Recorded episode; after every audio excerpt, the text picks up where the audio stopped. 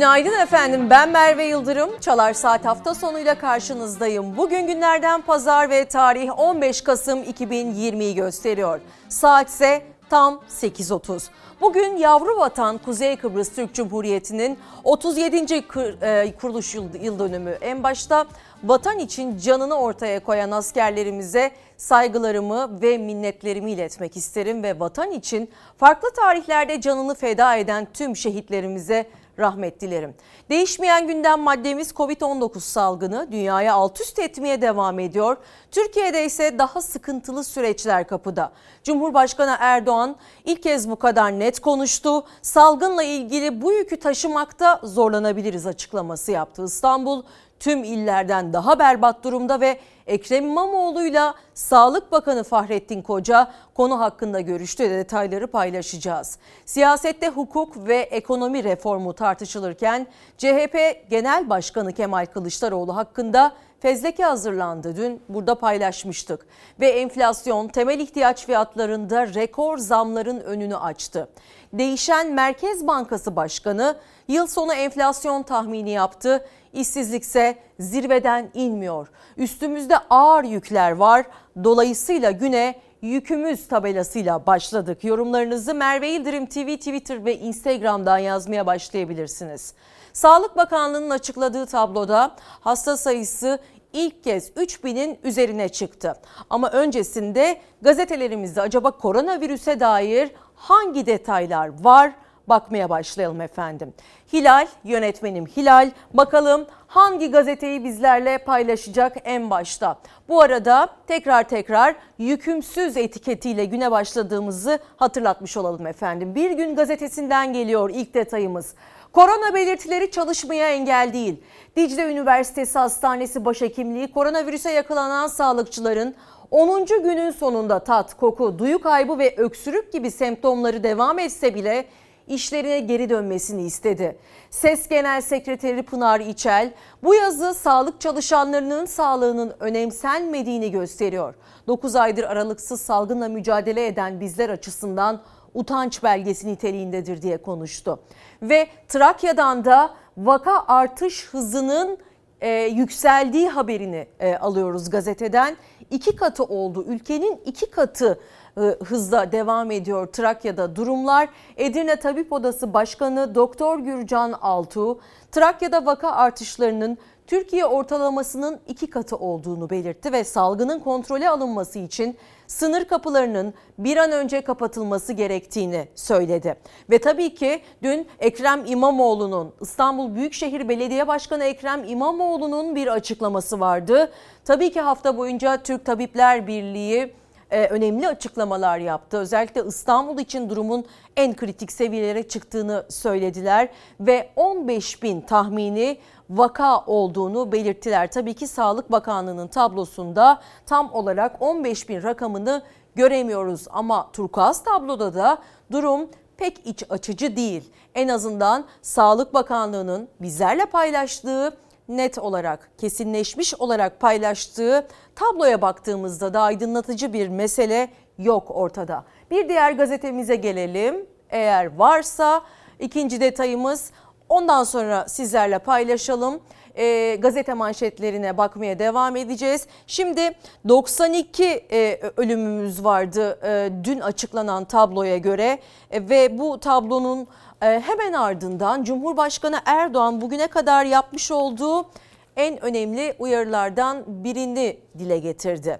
Dedi ki bu yükü taşımakta zorlanabiliriz. Kurallara uymaz ve kendi sağlığımızı kendimiz korumazsak bu yükü taşımakta zorlanabiliriz. Böyle acı ve trajik bir duruma meydan vermeyeceği konusunda ben milletime güveniyorum. Cumhurbaşkanı Erdoğan da tablonun iyiye gitmediğini aslında bu cümlelerle ortaya koymuş oldu. Sağlık Bakanlığı'nın tablosunda da hastanede tedavisine başlananların sayısı ilk kez 3000'i aştı. Açıklanmayan vaka sayısının ise sadece İstanbul için bile bunun 4-5 katı olduğunu tahmin ediyor aile hekimleri. 3 yeni vaka her gün bir aile hekiminin önüne düşüyor. İstanbul'da da yaklaşık 4500'ün biraz üstünde aile hekimi olduğunu düşünürseniz. Yani o 12-15 binin altında değil gibi görünüyor vaka sayımız. Vakaların %40'ının görüldüğü İstanbul'da vaka hesabı işte bu. Türkiye genelinde ise sayının 30 bini aştığı anlamına geliyor. Yaşamını yitirenlerin sayısı da 7 ay aradan sonra 90'ı aştı. Son 24 saatte 92 hasta daha hayatını kaybetti ve bu atmosferde yoğunluk nedeniyle temaslılara test yapılmamasına karar verildi. Sadece belirtisi olanlara test yapıldığı halde tablo alarm veriyor. İşin kötüsü temaslılara test yapamadığımız için onların içinden pozitiflerin çıkma ihtimali daha yüksek olduğu için aslında bu sayıların çok daha yüksek olduğunu söylemek de mümkün. Sokakta gördüğümüz her 8-10 kişiden belki birisinin e, pozitif olduğunu düşünmek gerekir ve buna göre davranmak gerekiyor. Salgını hastanelerde önleyemeyiz. Salgını sadece sahada önleyebiliriz. Milletimiz temizlik, maske, mesafe kurallarına riayet ederse bizim bu tür sert tedbirlere ihtiyacımız kalmaz. Cumhurbaşkanı Erdoğan ise giderek ağırlaşan tablo üzerine uyarısını yineledi. Hastanelerdeki yoğunluk, sağlık çalışanları ve aile hekimlerinin isyanı ise İstanbul'da giderek yükseliyor. İl Pandemi Kurulu'ndan yeni kararlar çıkacak mı? Şimdi o bekleniyor. Pandemi Kurulu üyesi İstanbul Büyükşehir Belediye Başkanı Ekrem İmamoğlu ise kapanma talebini yineledi. 2-3 haftalık bir kapanmanın özellikle İstanbul'umuzun şu anki verilerine baktığımızda bu kesinlikle bir kapanmanın şartlılığı ortadadır. Düşünün ki 11 milyonluk bir Belçika'dan bile eğer vaka sayısı ya da ölüm sayısı 2-3 kat az ise gerçekten bunu bütün dünyaya insanlık namına öğretelim, anlatalım ya. Ama eğer bir yanlış varsa açıklamalarda yanıltmanın doğru olmadığını da altını çizmek zorundayım. Enfeksiyon hastalıkları uzmanı Profesör Doktor Esin Davutoğlu Şenolsa Trabzon Havalimanı'ndaki bu kalabalığa dikkat çekti. Seyahatlerle dünyaya yayılan virüsün yine seyahatlerle yayılmaya devam edeceğini hatırlattı. Bilim Kurulu üyesi Profesör Doktor Mustafa Necmi İlhan da salgının merkezi İstanbul'dan tüm illere virüsün taşınabileceğine karşı uyardı. İstanbul'da okuyan bir öğrencimiz İstanbul'da kalmalı. Ara tatil oldu. Örneğin Elazığ'dan İstanbul'a gideyim diye çocuklarımız düşünmemeliler açıkçası. İstanbul'daki Gazi Osman Paşa Eğitim ve Araştırma Hastanesi'nde olağanüstü bir yaşam, e, olağanüstü bir durum yaşandı dün. İddiaya göre patlayan su boruları sebebiyle oksijen sistemi arızalandı. Yoğun bakımdaki koronavirüs hastaları diğer pandemi hastanelerine sevk edildi. Fox muhabiri Şule Öztürk İnce ve kameraman Tamer Gonca da o anlara tanıklık ettiler.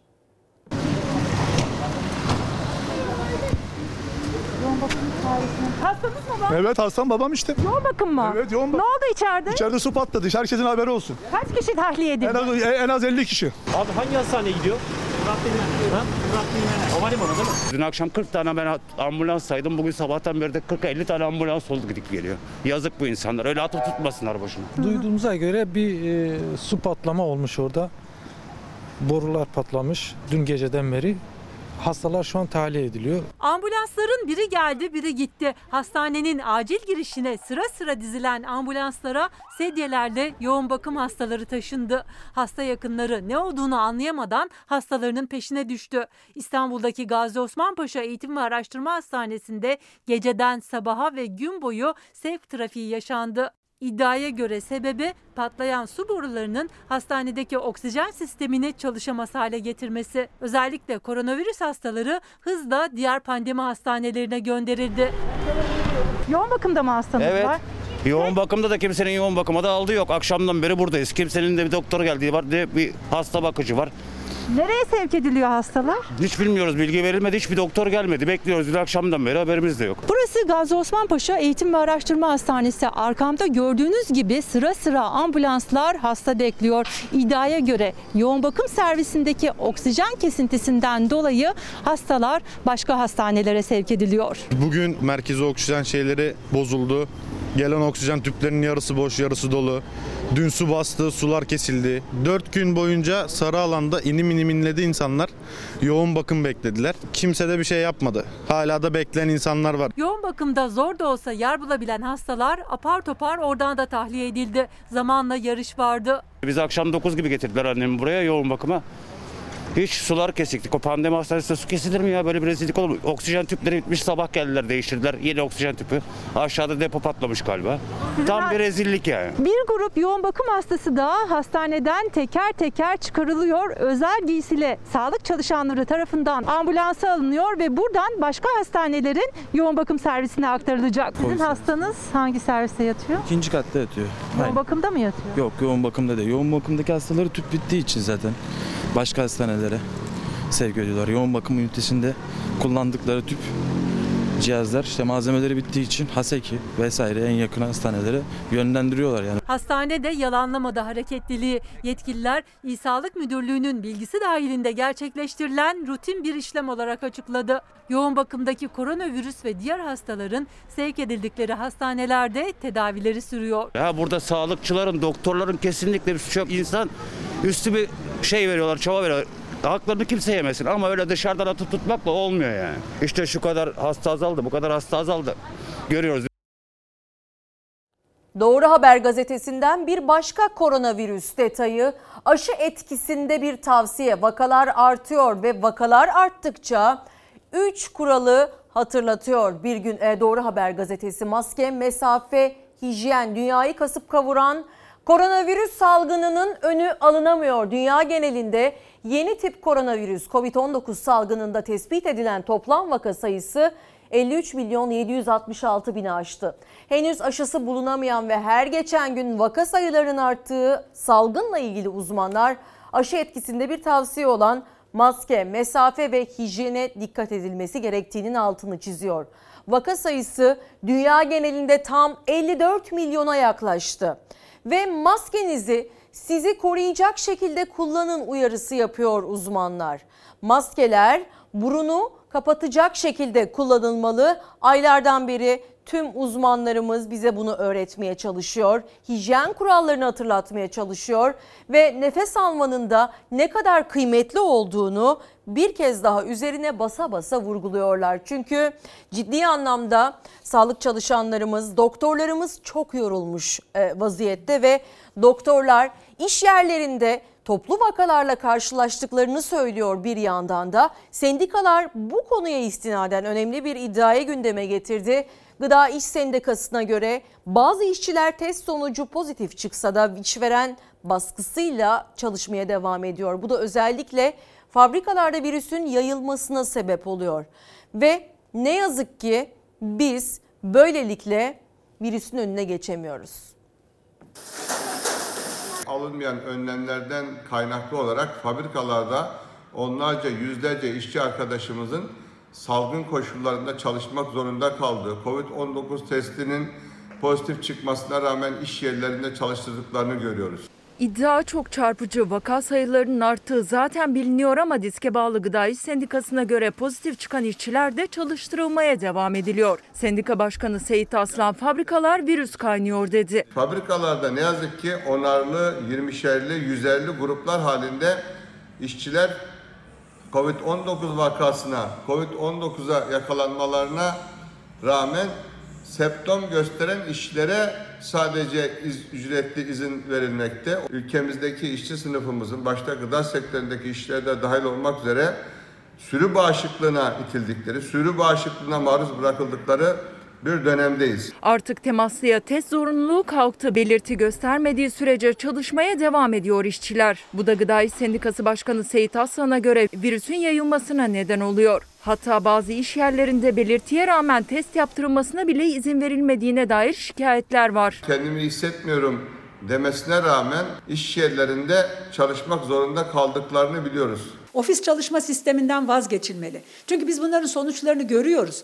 E, toplu olarak geliniyor iş yerlerinden. Enfeksiyon hastalıkları uzmanı Profesör Doktor İftar Köksal da yeniden uzaktan çalışmanın ağırlık kazanmasını önerdi. Özellikle de beyaz yakalı için. Üretimdeki işçiler içinse sendikaların önerisi vardiya sayısının artırılması, işçilerin birbiriyle temasının mümkün olduğunca kesilmesi. Devletin ise karantina sürecindeki işçilerin maaşlarını ödemesini talep ediyorlar. Bütün işletmelerde vardiya sayısının dörde çıkarılması gerekiyor ve en fazla günde 6 saatlik bir çalışma sistemine e, geçilmesi gerekiyor. Testinin pozitif çıktığı bütün işletmelerde mutlaka 14 günlük bir süreyle işçilerin karantinaya alınması, aileleriyle birlikte evlerinde karantinaya alınması, ücretlerinin ödenmesi gerekiyor. Gazete detaylarıyla devam ederken 9 Sütun gazetesinden şok dalgası yayılıyor başlığını görüyoruz. Daha bulaşıcı, daha tehlikeli, daha ölümcül. Dünyaya diz çöktüren salgın önlenemez şekilde yayılmaya devam ediyor. Yeni tip koronavirüste tespit edilen toplam vaka sayısı 53 milyon 766 bini aştı. Dünya genelinde virüs sebebiyle 1 milyon 309 bin 703 kişi yaşamını yitirdi ve vaka sayısı 53 milyon 766 bin 707'ye çıktı. Halen tedavilerine devam eden 14 milyon 921 bin 711 hasta bulunuyor. En fazla vaka ve ölümün görüldüğü Amerika Birleşik Devletleri ve Hindistan'da enfeksiyonlardaki önlenemez artış yükselirken Avrupa'da ikinci dalga etkisi sağlık sistemini tehdit eden ciddi boyutlara ulaşmış durumda ki Avrupa'da yaşanan bu sıkıntılı sürecin her an ülke sınırlarımız içerisinde de o manzaraların gerçekleşmesi mümkün an meselesi diye özetleyebiliriz aslında. Danimarka'dan yayılan mutasyona uğramış virüs şok etkisi yaratırken uzmanlar uyarı üzerine ikinci bir kaosla daha mücadele etmesinin çok zor olacağının altını çiziyor. Avrupa Birliği'ne bağlı bir sağlık ajansı vizon popülasyonları arasında Covid-19 bulaşmasının virüsün insanlara geçmeden önce hızla mutasyona uğramasına yol açabileceği konusunda uyarıyor ki virüsün ilk olarak kendini gösterdiği e, aylarda da yine e, dünyadaki tüm tıp uzmanları, e, tıp otoriteleri aynı uyarıda bulunmuştu. Mutasyona uğrayabilir ve farklı boyutlarda virüs kendini gösterebilir, semptomları değişebilir. Özellikle bu vurguyu yapmışlardı üzerine basa basa. Tabii ki artan koronavirüs sayıları sonrasında pek çok ilde denetimler de sıklaştırıldı. Maske, mesafe kuralının yanı sıra sigara yasakları da başladı ve cezalar kesilmeye de devam ediyor. Ama uyarıları dikkate almayan vatandaşlarımız da ne yazık ki çoğunlukta. Yürüyerek hiçbir şekilde yeme içme, sigara yasak. Maskeyi indirmiyoruz. Maskeyi kaldırın tam. Maskeyi tam kaldırın. Havalar soğudu, koronavirüs vaka sayıları hızla artmaya başladı. Birçok ilde maske ve sigara yasağı denetimi yapıldı. Açık alanda sigarayla yürüyen yasak oldu. Bir ceza yazmak zorunda. Haberiniz yok muydu burada yasak olduğu? Kırıkkale'de yasak olmasına rağmen düğün salonunda davullu zurnalı yapılan kına gecesine il salgın denetim ekiplerince baskın düzenlendi. İşletme sahibine 3 gün iş yeri kapama cezası verildi. Bir maske mesafe kurallarının olup olmadığını kontrol edelim. Kentte polis ve il salgın denetim merkezi ekipleri vatandaşların yoğun olarak bulunduğu caddelerde denetim yaptı. Birçok kişinin sigara yasaklarından haberi bile yoktu. Kurallara uymayanlara 900 lira para cezası kesildi. Arka tarafa dönsen bir dünya adam var maskesi abi böyle gelir. Kapatır mısın maskeyi? Bak kafelere bir gidin bakın abi. Uyarısını para cezasına çevir. Uygulamadan memnun olanların yanında denetime tepki gösterenler de vardı. Bir TC'nizi alabilir miyim? Ceza mı yazıyorlar? Yok, yok. TC'nizi alabilir miyim? Adnan abi şöyle konuşur hala düşüyor. Düşüyor böyle. Kent merkezinde bir kahvehanede denetim yapan ekipler oyun oynayanların maske ve sosyal mesafe kuralına uymadıklarını tespit etti. Müşterilere ve işletme sahibine toplam 15 bin lira ceza kesildi. Gençler maskeyi çıkartmıyorsunuz.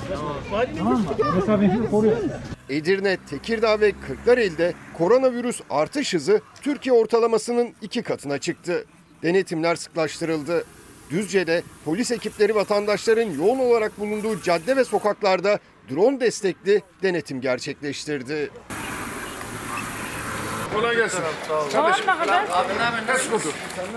Alabilir miyim? Samsun'da ekipler semt pazarında HES kodu sorgulaması yaptı. Olmayan esnafın satış yapmasına izin verilmedi. Tamam mı? Tamam. tamam. Karar gazetesinden bir başka detayla devam ediyoruz. Aşı da maske gibi olmasın. Dünya gözünü laboratuvardan gelen müjdeli habere çevirdi. Amerika Birleşik Devletleri ve Alman firmanın ortak yapmış olduğu aşı bulundu açıklamasına istinaden yapılmış bir haber. Türk profesörlerin imzasını taşıyan aşı salgınla mücadelede umutları artırdı. Ama Türkiye'nin de tedarik zincirinin dışında kalmaması için bir yol haritası belirlenmesi gündemde. Pandeminin başında yaşanan maske karmaşasının tekrarlanmaması için organizasyon ve lojistik çalışmalarının Sağlık Bakanlığı Bilim Kurulu başta olmak üzere yetkili kurumların ve uzmanların görüşleri doğrultusunda yürütülmesi gerekiyor. Türk profesörler Uğur Şahin ve Özlem Türeci'nin kurduğu BioNTech ile Pfizer çalışması dünyayı umutlandırdı. Şahin 2021'in ilk 3 ayında Türkiye'ye getirme imkanı olur dedi ancak küresel kabusu sona erdirecek aşının tedariği muhafazası ve dağıtımı konusu soru işaretleri doğurdu. Çünkü aşıların nerede saklanacağı bir muamma ve bunun için soğuk hava depoları gerekiyor. Birazdan bu konuda nasıl bir e, ihtiyaç e, ihtiyaç sahibiyiz? Aslında bunun da detaylarını görmemiz gerekiyor. Aşının %80'i Amerika Birleşik Devletleri, Avrupa Birliği ve İngiltere tarafından ön siparişle alındı. Bu da başka bir muamma çünkü Türkiye ön siparişle şu an için aşıları satın alamadı.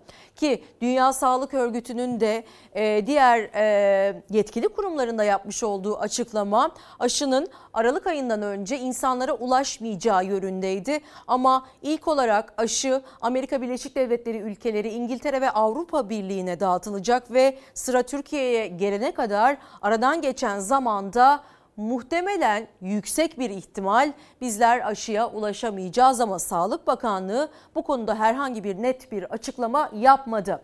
Profesör Doktor Murat Okova 2021'in ilk yarısında kullanılmaya başlanacak ancak üretim yeterli olmayacak diye bir görüş beyan etti ve ancak 2022'nin başında güzel günler göreceğiz diye sözlerini devam ettirdi. Tabii ki 2022'nin başına kadar e, bu süreci kontrol altında tutmak zorundayız. Çünkü hastanelerimiz artık tükenme noktasında yoğun bakımlarının yoğun bakımların %60-70 oranında hatta bazı hastanelerde %100 oranında dolu olduğu bilgisi e, paylaşılıyor. Test kuyrukları uzadıkça uzarken insanlar bulaş riskine daha çok maruz kalıyorlar ve ne yazık ki e, gün gün başka skandallarla da karşılaşıyoruz. Kontrolden çıkmış bir Covid-19 e, süreci yaşıyoruz. İşçilerin korona testini ertelediğinin bir kanıtı daha gelecek şimdi ekrana.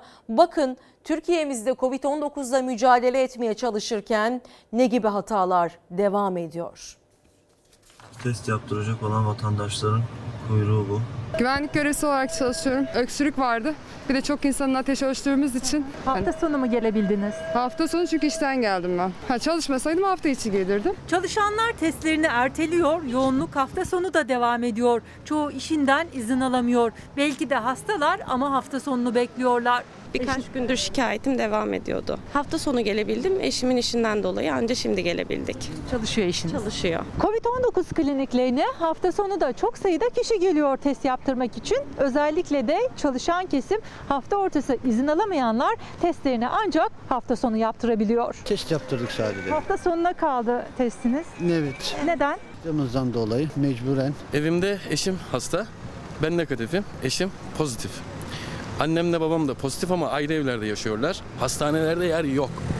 Ambulans gelmiyor. Burası dördüncü hastane. Ve hastanız yoğun bakım Şu hastası. an hastanede yoğun bakım hastası aynen. Sadece test çilesi de değil. Aynı aileden birkaç kişi hastalanınca kime koşacağını bilemiyor hasta yakınları. Yoğun bakımda yer bulmakta zorlanıyorlar. Zaten e, burada zorla yatırdık hani durumu kötü olduğu için. Şimdi buradan da tekrar eve gideceğim babamın durumuna bakacağım. Artık yer bulabilirsek. Buradaki hasta anneniz mi? Evet annem.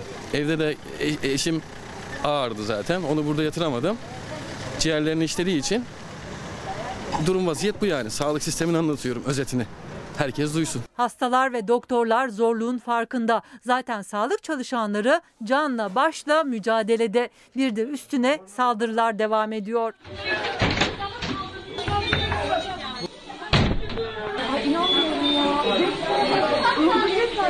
Yaklaşık bir ay önce yine Ankara'dan gelen bu görüntüler Türkiye'yi ayağa kaldırmıştı. Saldırgan hasta yakınları acil servise girmeye çalışmış, sağlıkçılar sedyelerle barikat kurmuştu.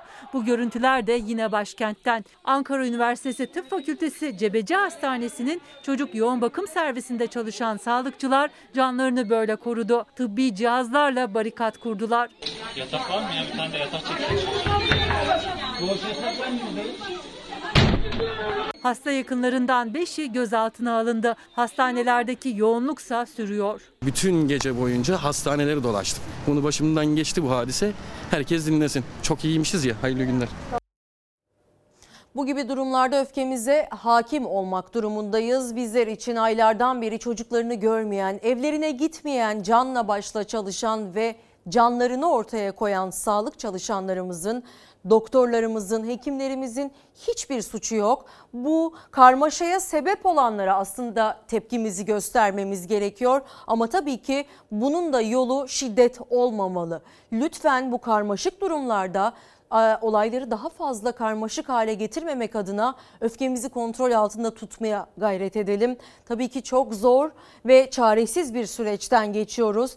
Devlet hastanelerinde test yaptırmak e, oldukça güç ve eğer temaslıysanız yakınınızdan biri koronavirüs teşhisiyle karantinaya dahi alınsa temaslıya artık bir genelgeyle e, yasaklandı test yaptırmak ve e, para verdiğiniz takdirde test yaptırabiliyorsunuz. O yüzden hem test sıkıntısı hem sağlık çalışanlarımızın yıpranmışlığı bizi daha da karanlığa itmesin ve öfkemize hakim olalım, olmaya çalışalım diye e, düşüncemi paylaşmak isterim efendim. 9 Sütun gazetesinden gelen bir detay. Koronavirüs aşısının saklanacağı dolap. Malum koronavirüs aşısı geldiği takdirde soğuk hava depolarına ihtiyacımız var. Ve Hacettepe Üniversitesi Tıp Fakültesi Çocuk Enfeksiyon Hastalıkları Bilim Dalı Başkanı Profesör Doktor Mehmet Ceyhan aşının eksi 70 derecelik dolaplarda saklanması gerektiğini belirtiyor. Koronavirüs aşısının saklanabileceği dolabı da böyle gösterdi ama milyonlarca aşı geldiği takdirde bu küçük dolaplarda muhafaza edilemez. Eksi 70 derecelik bir ee, soğuk hava depomuzun olması şart ve bunun için de bir çalışma yapılması, acilen bir toplantı yapılması ve bilgilendirilmemiz gerekiyor diyerek Sağlık Bakanlığı'na da buradan seslenmiş olalım efendim. Ee, Ekrem İmamoğlu İstanbul Büyükşehir Belediye Başkanı Ekrem İmamoğlu ve Sağlık Bakanı Fahrettin Koca arasında sosyal medyadan bir yazışma ve sonrasında bir e, konuşma gerçekleşti.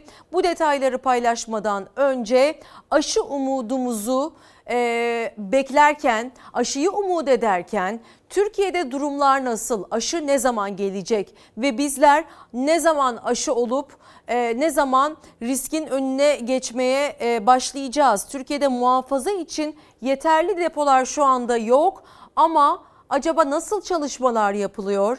Ne zaman biz bu altyapıyı sağlayabiliriz? Bunu öğreniyoruz.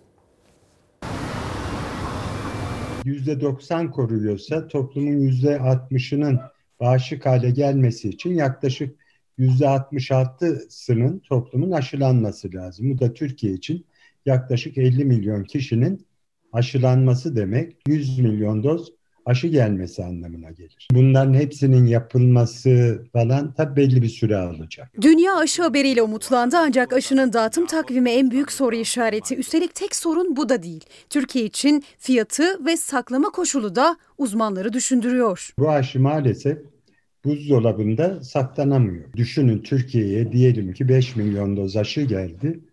Aşıyı koyacak bir eksi 70 derecelik depo, illere nakli böyle bir şey yok ve bunun kurulması da son derece pahalı. Bilim insanları Profesör Doktor Uğur Şahin ve Doktor Özlem Türeci'nin bulduğu %90 başarıya ulaşan aşının insan üzerinde denenme süreci tamamlandı. Çalışmaları Türk çiftin başında olduğu Alman biyoteknoloji firmasıyla Amerikan ilaç firması ortak yürütüyor. Şimdi ona için gözler Amerikan Gıda ve İlaç Dairesi FDA'de. Trump Beyaz Saray'da kameraların karşısına geçti, olası takvimi açıkladı. Nisan ayı itibariyle aşı toplumun geneline ulaşacak noktada olacak. Aşının dağıtımına Aralık ayının ortasında başlanması bekleniyor. Ancak ilk etapta 20 milyon üretilebileceği için öncelikle yaşlı ve kronik hastalarla sağlık çalışanlarına uygulanacak. Avrupa Birliği henüz onay alınmasa da şimdiden 300 milyon doz sipariş etti. Türkiye'de öncelikli ülkeler arasında. Çünkü gönüllü denemelerin yapıldığı ülkelerden biri de Türkiye. Ancak Enfeksiyon Hastalıkları Derneği Başkanı Profesör Doktor Mehmet Ceyhan'a göre Türkiye'de eksi 70 derecede tutulması gereken aşının muhafaza edilebileceği depo yok. Örneğin Amerika Birleşik Devletleri 100 milyon doz aşı e, ısmarladı ve e, anlaştı. Ve bunun için şu anda soğuk hava depolarının yani eksi 70 derece depoları inşa etmeye başladı. Bir de ücreti var aşının. iki doz yapılacak aşının tek dozu şu an için 19,5 dolar olarak açıklandı. Yani 150 lira. Bir kişinin korunması için iki doz gerektiğine göre 40 dolar civarında bir maliyeti olacak. Aşıya para ödeyemeyecek çok sayıda ülke var. Yani aşının bulunduğu haberi virüsü korkutup da ben geri çekileyim gibi bir olaya neden olmuyor. Hem saklama koşulları hem de fiyatı zorlayacak gibi aşının uzmanlar yetkilileri şimdiden depolar için harekete geçmeye çağırırken aşı gelene dek en etkili korunma yönteminin maske olduğunun bir kez daha altı çizildi. Aşılananların virüsü yaymaması lazım. Bu henüz bilinmiyor. O yüzden aşılananlar da e, maskesini takacak, mesafeye dikkat edecek ve kurallara uyacak.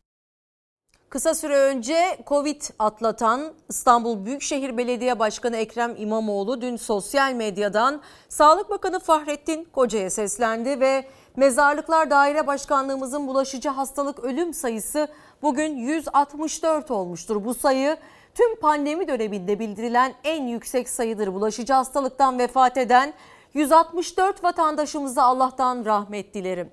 Sayın Fahrettin Koca tedbir almada gecikiyorsunuz diyerek Fahrettin Koca'ya seslendi.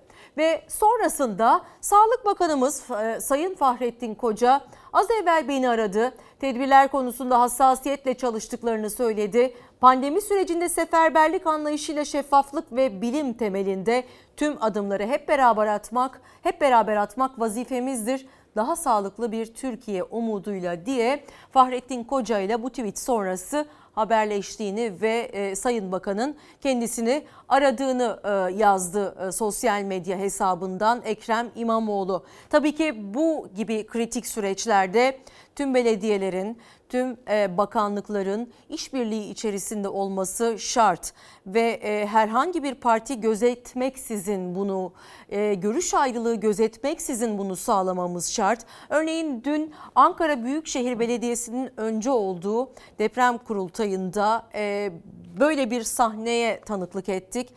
AK Parti, CHP, MHP ve diğer partilerin e, iktidar olduğu belediyelerde deprem gerçeği için ne yapabiliriz diye tüm e, büyükşehir belediye başkanları bir araya geldiler. Diyalog çok önemli. Kavga ederek hiçbir yere varamıyoruz ve diyaloglarımızı ılımlı şekilde karşımızdakini dinleyerek masaya yatırdığımızda e, durumlara ve krizlere çözüm bulabiliriz. Gündelik hayatımızda da böyle, siyasi gündemimizde de böyle. Siyasilerimizden de bunu rica etmiş olalım efendim. Yeni Asır gazetesinden bir gündem maddesi. FETÖ'cü terör e, FETÖ'cü müdür kıskıvrak yakalandı.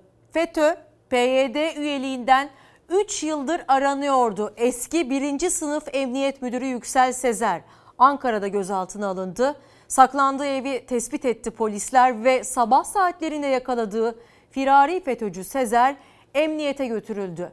Ve o anları da şimdi sizlerle paylaşmış olalım efendim. FETÖ firarisi eski birinci sınıf emniyet müdürü Ankara'da böyle yakalandı.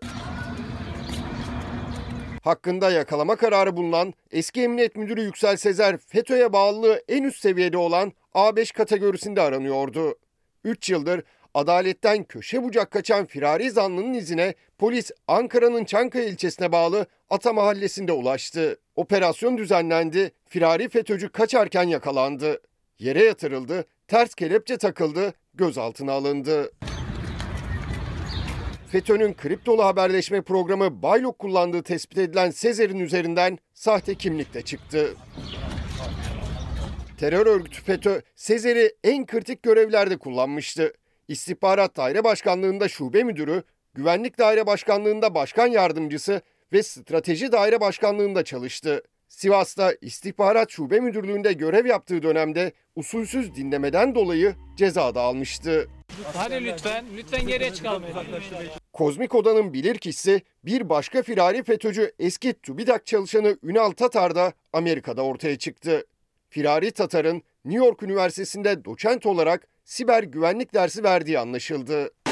Durdur açma. Tatar o dönem Kozmik Oda aramalarında el konulan çok gizli belgeleri hard diske kopyalamış, bilgi ve belgeler ilk kez devletin elinden çıkarak Amerika'da örgüt elebaşı Fethullah Gülen'e gitmişti. Türkiye'de siyasi ve askeri casusluk, FETÖ üyeliği suçlamasıyla aranan Ünal Tatar, TÜBİTAK'ta görev aldığı dönemde balyoz ve Oda TV kumpaslarının da bilirkişisiydi. Günümüze yükümüz etiketiyle başladık. Çağrı Dönertaş diyor ki biz mesleğimizi yapmaya, halkı korumaya hazırız. Bakanlık hala adım e, hala alım yapmamakta ısrar ediyor. Kamuda yeterli gıda mühendisi yok. Denetimler sağlıklı ve yeterli olsa o kadar firma ifşa olmazdı diye atama bekleyen e, gıda mühendislerinden biri olarak sesini duyuruyor. Sağlıklı ve güvenilir gıdaya ulaşmanın değerini en iyi anladığımız yıllardan birini e, geride bırakmaya hazırlanıyoruz. 2020 yılı pandeminin bize sağlığımızı ne kadar e, ihmal ettiğimizi, yediklerimize, içtiklerimize ne kadar dikkat etmediğimizi anlatan bir yıl oldu aslında. Bunun içerisine gıda güvenliğini, güvenilir gıdayı da ekleyebiliriz ve bu noktada da işin uzmanlarına ne kadar ihtiyacımızın olduğunu da bir kez de biz vurgulayalım. Ve Sema Hanım, Yasemin Hanım da yine atama bekleyenlerden e, kamuya atanmak istiyor onlar ve mesleklerini icra etmek istiyorlar. Gıda mühendisleri için 60 bin e, atama bekleyen gıda mühendislerimiz için mesajlarını paylaşmış olalım. AK Parti Ümraniye 7. olağan ilçe kongresinde konuştu. AK Parti Genel Başkan Vekili Numan Kurtulmuş. Türkiye'nin savunma sistemlerindeki başarısına değindi ve Türkiye olarak tarihi bir dönemden geçiyoruz dedi. Sözlerinin devamını da sizlerle paylaşıyoruz. Kötü komşu adamı ev sahibi yapar. Allah'a çok şükür Türkiye kendi milli sihalarını, kendi milli İHA'larını yaptı. Türkiye roket motoru yaptı. Türkiye yerli helikopter yaptı. Türkiye tankını yapıyor inşallah tank motorunu yapacak. Az kaldı. S-400'lerden niye rahatsızlar biliyor musunuz? Biliyorlar ki Türkiye'nin önlenemeyen yükselişi devam etsin. İnanın ki birkaç sene sonra Türkiye kendi hava savunma sistemini kuracaktır. İnanın ki Türkiye böyle devam etsin. Allah'ın izniyle uçak motorunu da yapacak, tank motorunu da yapacaktır. Türkiye'nin bugün yüzde yetmişler seviyesinde yerli ve milli savunma sanayine gelmiş olması Türkiye'nin önlenemeyen yükselişinin bir işaretidir. Kadın cinayetleri ne yazık ki gündemimizden hiç düşmüyor. Bir gün gazetesinden çarpıcı bir detay e, sizlerle paylaşacağız. Katillere teşvik manşetiyle karşımızda gazete. Kadın cinayeti soruşturmalarına gizlilik kararları getiriliyor. Kadın cinayeti soruşturmalarına getirilen gizlilik kararları son dönemlerde artmaya başladı. Bu duruma tepki gösteren avukatlar failler korunuyor diyor. Sosyopolitik Saha Araştırmaları Merkezi'nin verilerine göre 10 ayda 197'si şüpheli en az 453 kadın erkeklerce öldürüldü. Cinayetlerin önüne geçilmezken soruşturma dosyalarına gizlilik kararları peş peşe getiriliyor. Serap Öner, Tuğba Tokbaş, İpek Er, Duygu Delen cinayetleri gizlilik kararları getirilen soruşturmalardan sadece bazıları. Avukatlar ve aileler karara tepkili. Adana'da geçen ay öldürülen Serap Öner'in ailesinin avukatı Oya Tekin, Ceyhan kısıtlama kararına itiraz etti. Avukat Ezgi Ergen de kadına karşı şiddete hayır, şiddete dair yargılamalarda kimin yararı gözetilerek gizlilik kararı, kararı alınıyor, fail mi korunuyor sözleriyle duruma tepki gösterdi. Avukat Ergen soruşturma kapsamında soruşturma aşamasında alınan gizlilik kararı etkin bir soruşturma yürütüldüğü konusunda soru işareti uyandırıyor dedi. Ve 25 Kasım kadına yönelik şiddete karşı uluslararası mücadele gününde kadınlar alanları dolduracak. Ee, İstanbul Avcılar'da 25 Kasım'a ilişkin bildiri dağıtan kadınlar bir erkeğin saldırısına uğradı. İşte bu ülkede eylem yaparken bile kadınlar erkeklerin saldırısına uğrayabiliyorlar. Ve tabii ki e, kadın cinayeti soruşturmalarındaki gizlilik kararı da aslında sosyal medyada, medyada e, görülmemesi adına alınmış bir karar. Niçin biz katilleri ön plana çıkarmayalım? Niçin onları ifşa etmeyelim ki? E, bunu da aslında beni izleyen, şu anda Çalar Saati izleyen tüm kadınlarımıza, tüm beylerimize sormak isterim. Düşüncelerinizi lütfen yazınız. Merve İldirim TV, Twitter ve Instagram'dan kadın cinayetlerinde soruşturma gizliliği konusunda, gizlilik kararlılığı konusunda ne düşünüyorsunuz efendim? Ve MHP suç duyurusunda bulundu. Savcılık harekete geçti. CHP Genel Başkanı Kemal Kılıçdaroğlu hakkında suç ve suçluyu övme iddiasıyla hazırlanan bir fezleke meclise gönderildi. Dün detayları paylaşmıştık. CHP lideri dokunulmazlığı kaldırılırsa 3 yıl hapisle yargılanacak. Kemal Kılıçdaroğlu söylediği sözleri savcılığa şikayet eden MHP'liler için daha önce muhbir demişti. İşte adaleti tartıştığımız, adalet reformunu konuştuğumuz bir süreçte bir parti genel başkanının nasıl e, suçlandığı. Selahattin Demirtaş beraat eder başka bir dosya. Müesser Yıldız aylardır hapiste. Osman Kavala aynı şekilde. Bu sözleri ve 2015 yılından bugüne kadar kurduğu birçok cümleyi MHP şikayet etti. Savcılık harekete geçti. CHP Genel Başkanı Kemal Kılıçdaroğlu'nun dokunulmazlığının kaldırılması için meclise gönderilen fezleke ortaya çıktı. CHP'den yanıt gecikmedi. Susturamadıkları, sindiremedikleri Kılıçdaroğlu'nu küçük iftiracı ve ispiyoncu ortak MHP eliyle siyaset dışına itmeye çalışan bir anlayış. CHP MHP hattına zaten uzun zamandır ipler gergin. Bahçeli Genel Başkan Yardımcılarından Fethi Yıldız, İzzet Ulvi Yönter, İsmail Faruk Aksu'nun yer aldığı bir komisyon kurdurdu. Kılıçdaroğlu'nun geçmişte meclis kürsüsünden yaptığı konuşmalar dahil birçok açıklamasını tek tek inceledi. Büyük ortaya yaranmak için küçük ortak MHP'nin iftiradan, ispiyondan ibaret bir komisyon kurması. Selahattin Demirtaş hangi gerekçeyle içeride? Adalet sadece bizim için değil. Sayın Kılıçdaroğlu da mekapları ayağına geçirip terörist kıyafetlerini üzerine giyip doğruca PKK, PYD, YPG tünellerinde soluğu alabilir. MHP, CHP liderinin Selahattin Demirtaş, Osman Kavala gibi isimlerin tutukluluğu, Hakimler Savcılar Kurulu'nu hedef aldığı açıklamaları, 20 Temmuz sivil darbe sözleri ve daha birçoğunu terörü övdüğü gerekçesiyle savcılığa şikayet etti. 60'ların utanç verici bir işiydi. Bir tahkikat komisyonu muhalif milletvekillerini hapse attırmak için. Bu utancı 60 yıl sonra MHP Türkiye siyasetine tekrar taşıdı. Şimdi bir de karşımıza muhbir milletvekilleri çıktı. İki MHP milletvekili beni hakime şikayet ediyorlar. Bu terörü övüyor diye. Savcılık MHP'nin suç duyurusundaki 17 konuşma için işleme gerek görmedi. Ama Demirtaş'ın tutukluluğu, belediyelere kayyum atanması, iktidarın yargıyı siyasallaştırması ile ilgili sözleri suç unsuru olarak sayıldı. CHP lideri hakkında suç ve suçluyu övme iddiasıyla hakkında kovuşturma yapmak için dokunulmazlığının kaldırılmasını istedi. Küçük ortak bu kadar gayret etmiş. Bizim küçük ispiyoncuları mahcup etmeyelim diye onların lafıyla fezleke düzenleyip meclise yollayan bir majestelerinin savcısı. CHP Grup Başkan Vekili Özgür Özel meclise gönderilen fezlekeye tepki gösterdi. Meclise gönderilen 10 sayfalık fezlekeye göre Kılıçdaroğlu'nun dokunulmazlığının kaldırılması halinde hakkında 3 yıl hapis öngören işlem yapılacak. Daha geçen hafta broşürlerimizi yasakladılar. Bugün genel başkanımızı siyasetin dışına atmaya çalışıyorlar. Sinmeyiz, susmayız, bir adım geri atmayız. Onlardan korkan onlardan beter olsun. Orhan Karataş, e, asıl yükümüz gelecek kaygımız. Emeklilik, tazminat ve çalışma haklarımızın alınmak isteniyor olması diyor. Biraz da özel sektöre değinirseniz seviniriz diyen izleyicilerimizden biri hemen her gün özel sektördeki sıkıntılara değinmeye çalışıyoruz.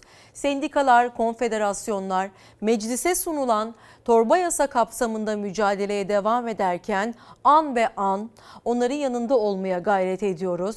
Bugün 13.30'da benden söylemesi programında çoğunluğu bu konuya e, ayırdık. Orada birlikte olacağız ve e, konuları masaya yatıracağız. Çalışan haklarından bahsedeceğiz. Kıdem tazminatlarımızdan bahsedeceğiz ve tabii ki ikinci blokta da ekonomi konularıyla birlikte bu meseleleri açarak gideceğiz efendim. Bugün ma- manşetimiz aslında tabelamız yükümüz. Merve Yıldırım TV Twitter ve Instagram'dan yazıyorsunuz mesajlarınızı. Şimdi kısa bir ara veriyoruz ve o arada sizler de hem paylaşmak istediğiniz düşüncelerinizi hem konulara dair yorumlarınızı, önerilerinizi bizlerle paylaşabilirsiniz. Bekliyoruz efendim. Reklam dönüşü buradayız.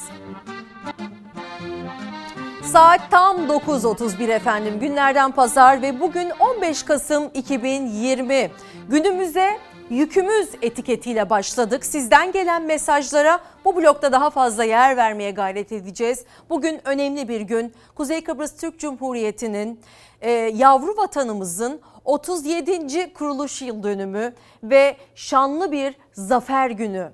Ve bugün e, bu uğurda kanını döken, canını hiçbir şekilde sakınmadan ortaya koyan tüm askerlerimizi anma günü. Onları bir kez daha saygı ve rahmetle anıyoruz. Gazilerimizi saygıyla selamlıyoruz buradan. Onlara minnettarız. Kuzey Kıbrıs Türk Cumhuriyeti'ndeki tüm vatandaşları, tüm yurttaşlarımızı buradan sevgi ve saygıyla selamlıyoruz. Egemenliğimiz, bağımsızlığımız sonsuza dek sürsün. Bunun için hep birlikte el ele olalım istiyoruz. Türk Gün Gazetesi'nden Kıbrıs'la alakalı bir detay gelsin. Kuzey Kıbrıs Türk Cumhuriyeti ile alakalı Kıbrıs davası için kalıcı çözüm. İki devlet Kuzey Kıbrıs Türk Cumhuriyeti 37. yılını kutluyor. Cumhurbaşkanı Erdoğan ve MHP lideri Bahçeli törenlere katılmak için ve Kapalı Maraş'ta yapılacak pikniğe katılmak üzere bugün adaya gidiyorlar ve Kuzey Kıbrıs Türk Cumhuriyeti Cumhurbaşkanı Tatar çözüm için kalıpların dışına çıkmak gerektiğini söyledi ve Ersin Tatar Kıbrıs'ta artık mevcut kalıpların dışına çıkarak yeni fikirler ve modellerle masaya oturmaları gerektiğini söyledi. Federasyon görüşmeleri başarısızlıkla sonuçlanmıştır. Artık mevcut kalıpların dışına çıkar, çık- çıkarak yeni fikirler, modellerle masaya oturmalıyız ve bunların başında da iki devlete dayalı çözüm gelmelidir diye e, sözlerini devam ettirdi. Bir kez daha Kuzey Kıbrıs Türk Cumhuriyeti'nde 37. kez e, bu şanlı günü kutlamaya hazırlanıyor liderler ve tüm halk. Peki o tarihte o büyük zafere imza atarken ne yaşanmıştı? O tarihi yakın tarihimizdeki en önemli e, bağımsızlık mücadelesini bir kez daha hatırlayalım istiyoruz. Kuzey Kıbrıs Türk Cumhuriyeti'nin bağımsız bir devlet olarak kurulduğunu dünya ve tarih önünde ilan ediyor. Bağımsızlık mücadelesiyle geçen zorlu yılların ardından tüm dünyaya böyle seslenmişti Kuzey Kıbrıs Türk Cumhuriyeti'nin kurucu Cumhurbaşkanı Rauf Denktaş. Bu sözlerin üzerinden 37 yıl geçti. Kuzey Kıbrıs Türk Cumhuriyeti şanlı bağımsızlık öyküsünde bir yaş daha aldı. Baskı ve ambargo döneminin ardından 1974 yılında adının kaderini değiştiren, Kıbrıs Türklerine huzur getiren harekatla temelleri atılmıştır Cumhuriyet'in Kuzey Kıbrıs'ta. 15 Kasım 1983 yılında da tüm dünyaya ilan edildi Kuzey Kıbrıs Türk Cumhuriyeti'nin kurulduğu. 37. kuruluş yıl dönümü için bugün törenler düzenlenecek. Dışişleri Bakanı Mevlüt Çavuşoğlu törenler için gittiği Lefkoşa'da Kuzey Kıbrıs Türkiye Cumhuriyeti Cumhurbaşkanı Ersin Tatar'la görüştü. Çavuşoğlu ikili görüşmeye dair sosyal medya hesabından yaptığı açıklamada önümüzdeki dönemde birlikte atacağımız adımları ele aldık. Milli davamızda söylem ve eylem birliğimiz sarsılmazdır dedi. İadeyi ziyaretimizi yerine getirmiş olalım. Sağ olun. Cumhurbaşkanı Recep Tayyip Erdoğan da Cumhurbaşkanı Ersin Tatar'ın daveti kapsamında bugün Lefkoşa'ya resmi bir ziyaret gerçekleştirecek. Gazete manşetlerinden e, bu haftanın geçirmiş olduğumuz haftanın ve önümüzdeki haftanın da devam edecek olan e, ekonomi gündemleriyle e, devam ediyoruz. Malum Cumhurbaşkanı Erdoğan'ın hukuk ve ekonomi e, reformu üzerine yapmış olduğu konuşma ve acı reçetenin boyutları çokça tartışılıyor ve gazetelerde de Buna dair pek çok başlık var. Evrensel Gazetesi'nde reçetemiz zaten acı başlığını görüyoruz. Erdoğan'ın hazırlıklarını duyurduğu acı reçeteyi yutmak zorunda kalacak kesimlerden tepki var. İşçisinden esnafına, kadınından müzisyenine her kesim acı ekonomisini anlattı. Kare kare görebiliyoruz. İki aydır ücret alamadılar, iş bıraktılar. Göztepe Eğitim Araştırma Hastanesi'nde Şantiyesinde çalışan inşaat, inşaat işçileri ödenmeyen ücretleri için greve başladılar ve işçilerin ücretlerini iki aydır alamadıkları öğrenildi.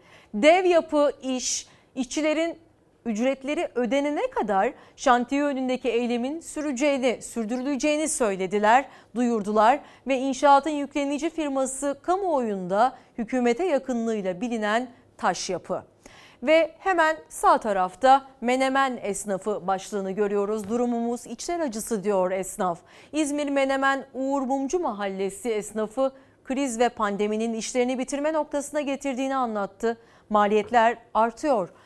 Kazancımız düştü, borçlarımız birikti. Acı reçete hazırlamak yerine devletin durumlarına çare bulması gerektiğini belirtti esnaflarımız ve kiramıza, elektriğimize, destek ve KDV'lerde indirim bekliyoruz dedi. Ve özellikle esnafa sorduğumuzda özellikle vergi borçları konusunda büyük sıkıntılar yaşıyorlar. Çünkü zaten siftah yapamadan dükkanını kapatmak durumunda kalan esnaflarımız varken bir de ellerinde ceplerinde herhangi bir para rezervi olmadan bu borçları nasıl kapatabileceklerini kara kara düşünüyor onlar. Esnaflarımız için acilen bir çözüm planı getirilmesi gerekiyor. Ve hamile emziren kadın işçilere de sömürü katlandı detayını görüyoruz. Pandemide iş yoğunluğu artan iş yerlerinde hamile işçilerin yasal, yasal hakları fabrika duvarlarının ardında yok edildi. Emziren kadınların durumu da farksız. Yaşadıklarını bir kadın işçi şöyle özetliyor. Koronavirüs belasına rağmen işteyiz diye seviniyoruz. Emzirme, süt izni kullanmadan hapishaneden farksız koşullarda çalışıyoruz diye işte bir dram aslında bu haberin detaylarını özetlemek gerekirse. Ve müzisyenler onların sessiz eylemi sürüyor. Müzikleriyle ruhumuzu aydınlatan, bizim ülkemizin aydınları diyebileceğimiz müzisyenlerimiz aylardan beri ne yazık ki para kazanamıyor, evlerine ekmek götüremiyorlar. Öyle ki e, pek çoğu canına kıydı. Çok yüksek oranda canına kıyan müzisyen olduğu bilgisini aldık ve e, kimileri de enstrümanını satmak zorunda kaldı. Evine e, temel ihtiyaçlarını alabilmek adına ve müzisyenlerimiz sessiz eylemde. Onların bu sessiz eylemini bizler seslice dile getirmeliyiz ki devletimiz onlar için de bir hal çare düşünsün. Kafe ve restoranlar dahil birçok iş yerinin 22'den sonra kapatılması kararının mağdur ettiği müzisyenlerin sessiz eylemi sürüyor. Birçok ilde enstrümanlar yere bırakılarak yapılan sessiz eylemlerin dünkü adresi İstanbul Şirin, Şirin Evler'di. Müzisyenler taleplerini yinelediler. Devlet sanatın bir meslek olduğunu kabul etsin sosyal güvence sağlansın. Fotoğraf müzisyenlerin daha önce Kadıköy'de yaptıkları sessiz eylemden. Müzisyenler için, tüm sanatçılar için buradan bir hal çare düşünülmesi gerektiğini Kültür ve Turizm Bakanlığımıza da duyuralım. Sayın Cumhurbaşkanımıza da bir kez daha duyurmuş olalım. Gerçekten insanlar zor durumdalar. Esnaf, müzisyenler, tüm meslek grupları, hamile çalışanlar, işçilerimiz, emeğinin karşılığını alamayanlar, ücretsiz izne çıkarılanlar ciddi anlamda çok zor bir mücadele veriyorlar. Ve siyasette de ekonominin ekonomi aslında siyasetin en sıcak başlığı. Gün boyu gazetesinden ilk detayımız gelsin. E, dört lider görüyoruz. E, e, Cumhurbaşkanı Erdoğan ekonomide ve hukukta yeni reform dönemi e, çıkışı yaptı ve aslında şu anda konuştuğumuz en sıcak gündem maddesi. Cumhurbaşkanı Erdoğan, bakanlıklarımız ve kurumlarımız yanında ilgili tüm kesimlerle yakın diyalog ve işbirliği halinde. Ülkemizde ekonomide ve hukukta yeni bir reform dönemi başlatıyoruz dedi. Bu sözleri de oldukça yankı buldu ve Mustafa e, ve Şentop ihracat trenimiz ülkemiz için hayırlı olsun dedi Türkiye Büyük Millet Meclisi Başkanı Şentop. E, yük treninin Avrupa'ya açılan ilk ihracat yük trenini Tekirdağ'dan Bulgaristan'a yolcu etti ve ihracat ülkemize hayırlı olsun dedi. Tabii ki ithalata bu kadar çok yatırım yaptığımız bir süreçte ihracata yönelik adımların daha da e, çoğalması temennimizdir. Ama dışa bağımlı bir ülke olduğumuz gerçeğini ne yazık ki atılan bu adımlar değiştirmiyor. Kendi kendimize yetmemiz gerekiyor ve her şeyimizi kendimiz tedarik etmemiz gerekiyor ve bunun üzerinden de para kazanmamız gerekiyor aslında. Çünkü ekonomide bizim olmazsa olmamız, olmazımız üretmek ve ürettiklerimizi gelir kapısı haline dönüştürebilmek. Ve Kılıçdaroğlu e, demokrasi Türk toplumunu, e, demokrasi tüm toplumu kucaklamalı diye bir e, çıkış yaptı. Mahalle muhtarlarıyla bir araya geldi Kılıçdaroğlu ve demokrasiyi güçlendireceksek muhtarlık kurumunun güçlü olması lazım dedi. Demokrasi bir dip dalgası olarak toplumu kucaklamalıdır ifadelerini kullandı. Ve İyi Parti Ekonomi Politikaları Başkanı Usta bütçenin yeniden revize edilmesinin gerekli olduğunu vurguladı. Siyaset cephesinden farklı farklı isimlerin işte ekonomiye yönelik yapmış olduğu açıklamalar bunlar. Hükümete önerimiz ciddi bir şekilde hemen yapısal reform ajandası açıklayın. Tabii ilk olarak orta vadeli programın makroekonomik hedeflerinin değiştirilmesi gerekir diye sözlerine devam etti.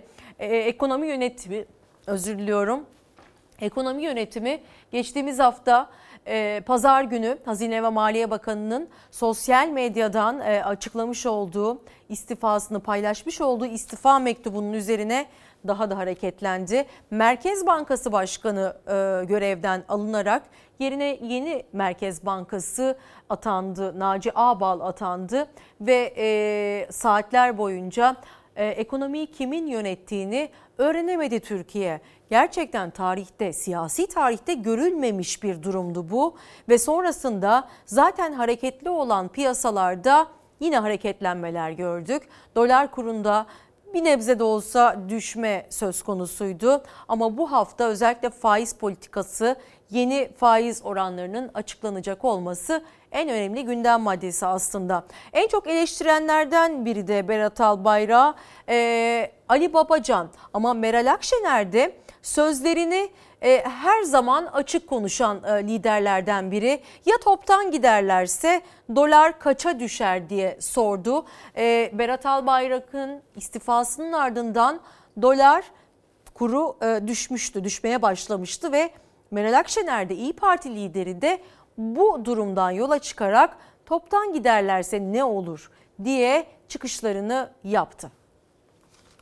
Ekonomi yönetimini yeniden oluşturduk. Hem mevcut sıkıntıları çözecek adımları hem bizi hedeflerimize ulaştıracak hamleleri süratle hayata geçirme azmindeyiz. Ne mi oldu? İşte damat gitti. Ben gidenin arkasından konuşmam. İnsanların suratına suratına söylerim. Yardımcı pilotları değiştirdiler ama kaptan eski, uçak eski, uçak eski. Metal yorgunu. Erdoğan ekonomi yönetimini değiştirdik dedi. Ekonomi için olumlu mesajlar verdi ama Akşener dolardaki düşüş örneğinden hareketle Ali Babacan ise Türkiye'nin 2 yılda artan borcuyla yüklendi. Damat bakanın ayrılması 8,5'tan bugün itibariyle kaç dolar? 1 lira ya yakın dolar bir kişinin eyvallahıyla gitti. Ya toptan gitseler ne olur? Ekonomistlere sorayım Cihan Bey kaç olur? Lirayla eşitlenir diyor. Akraba kayırmacıyla da yapılan atamanın maliyetini söyleyeceğim. Hazinenin toplam borcu şu anda 1 trilyon 863 milyar TL. İkiye katlamış ikiye. İki yılda. Yazık değil mi? Muhalefet il il esnaf esnaf dolaşırken Erdoğan ekonomide yeni dönem açtıklarını söylüyor. İktidarla muhalefetin ekonomide gördükleri birbirinin tam tersi. 18 yılda geri kalmışlık zincirini kırdık. Artık gittiğim her yerde, her ilçede bir veya iki kişi derdini anlatırken öyle bir hale geliyor ki gerçekten kendini kaybediyor. Hayat pahalılığının alıp gittiği bir dönemde çıkıyorsunuz ekonomi pik yapıyor diyorsunuz. İki ay sonra da bütün ekibi değiştiriyorsunuz. Ya gerçekten ülkenin halinden haberleri yok ya da artık samimi değiller. Elbette henüz çözemediğimiz ciddi sıkıntılarımız var. Hep söylüyoruz Türkiye birden büyüktür. Türkiye dar bir çevrenin şahsi çıkarlarından da büyüktür. Yok fiyat istikrarıymış. Yok finansal istikrarmış. 18 yıldır neredeydiniz? Kurbanın gözü patladı. CHP ekonomi otobüsüyle sahaya indi. Kılıçdaroğlu, Akşener, Babacan nabzı sokakta tutmaya başladı. Gözlerse iktidarın ekonomi için yapacaklarında. Karar gazetesinden hem İyi Parti lideri Meral Akşener hem de Deva Partisi lideri Erdoğan'ın eski yol arkadaşı Ali Babacan'ın sözleri dikkat çekici. Babacan hazinenin başında olup sonra mesajda or, mesajla ortadan kaybolmak diye bir şey olur mu? Bu milletin ödediği bedel birilerinin ortadan kaybolmasıyla kalkmıyor. Ortadan kaybolup sorumluluktan kaçamazsınız. Şimdi hukuku hatırlatanlar bizim açıklamalarımızdan kopya çekiyorlar. Onu da eksik çekiyorlar. Bizim kağıtta hukuksuzluğu kimin yaptığı açıkça yazıyor. Hukuku siz katlediyorsunuz diye eski yol arkadaşı e, ve eski e, e, partidaşı Cumhurbaşkanı Erdoğan'ı bu sert cümlelerle eleştirdi. Biri gitti dolar düştü hepsi gitse neler olur dedi Meral Akşener ve ne yapıla, ne yapılar ne yapılırsa yapılsın %97 ile en çok partisine sahip çıkan seçmen konumunda seçmenimiz son derece şuurlu ve teyakkuz halinde dedi. Kuruluş amaçlarından saparsa korkuları sebebiyle eli ayağı titrerse seçmenimiz bizim evimize kadar sopayla kovalar. İşte damat gitti bunu sağlayan İyi Parti'dir bir tanesi gitti dolar 1 lira düştü. Hepsi gitse kim bilir ne olur dedi. Cumhurbaşkanı Erdoğan'ın yapmış olduğu açıklamalarda özellikle yabancı yatırımcıyı e, Türkiye'ye teşvik etmek adına hukuk ve yargı konusunda reformların yapılacağı e, vurgulanmıştı. Ve aslında baktığımızda güven unsurunun e, ne kadar önemli olduğunu uluslararası piyasalarda ve yatırımcı anlamında ne kadar e, önemli olduğunu da bir kez daha görmüş oluyoruz bu detaylarla. Ve bir gün gazetesinden de e, başka detay gelsin. Almanlar kıskanacak AKP hukuku keşfetti diyor bir gün gazetesi. 18 yılda hukuk ve demokrasinin kırıntısını dahi bırakmayan Erdoğan iktidarı derinleşen krizle birlikte ekonomi, hukuk ve demokraside seferberlik kararı aldı. Ekonomi, siyaset, toplumsal krize sürüklediği ülkeyi uçurumun kenarına iten AKP iktidarı baş aşağı giderken partili Cumhurbaşkanı Erdoğan birdenbire hukuk ve demokrasiyi keşfetti. Erdoğan dün de partisinin Kars ve Karaman kongrelerinde ekonomi, hukuk ve demokraside yepyeni bir seferberlik başlattıklarını kaydetti. Salgın sonrası yeniden şekillenecek küresel, siyasi ve ekonomik düzende ülkeyi hak ettiği yere çıkaracak adımları atacaklarını belirtti.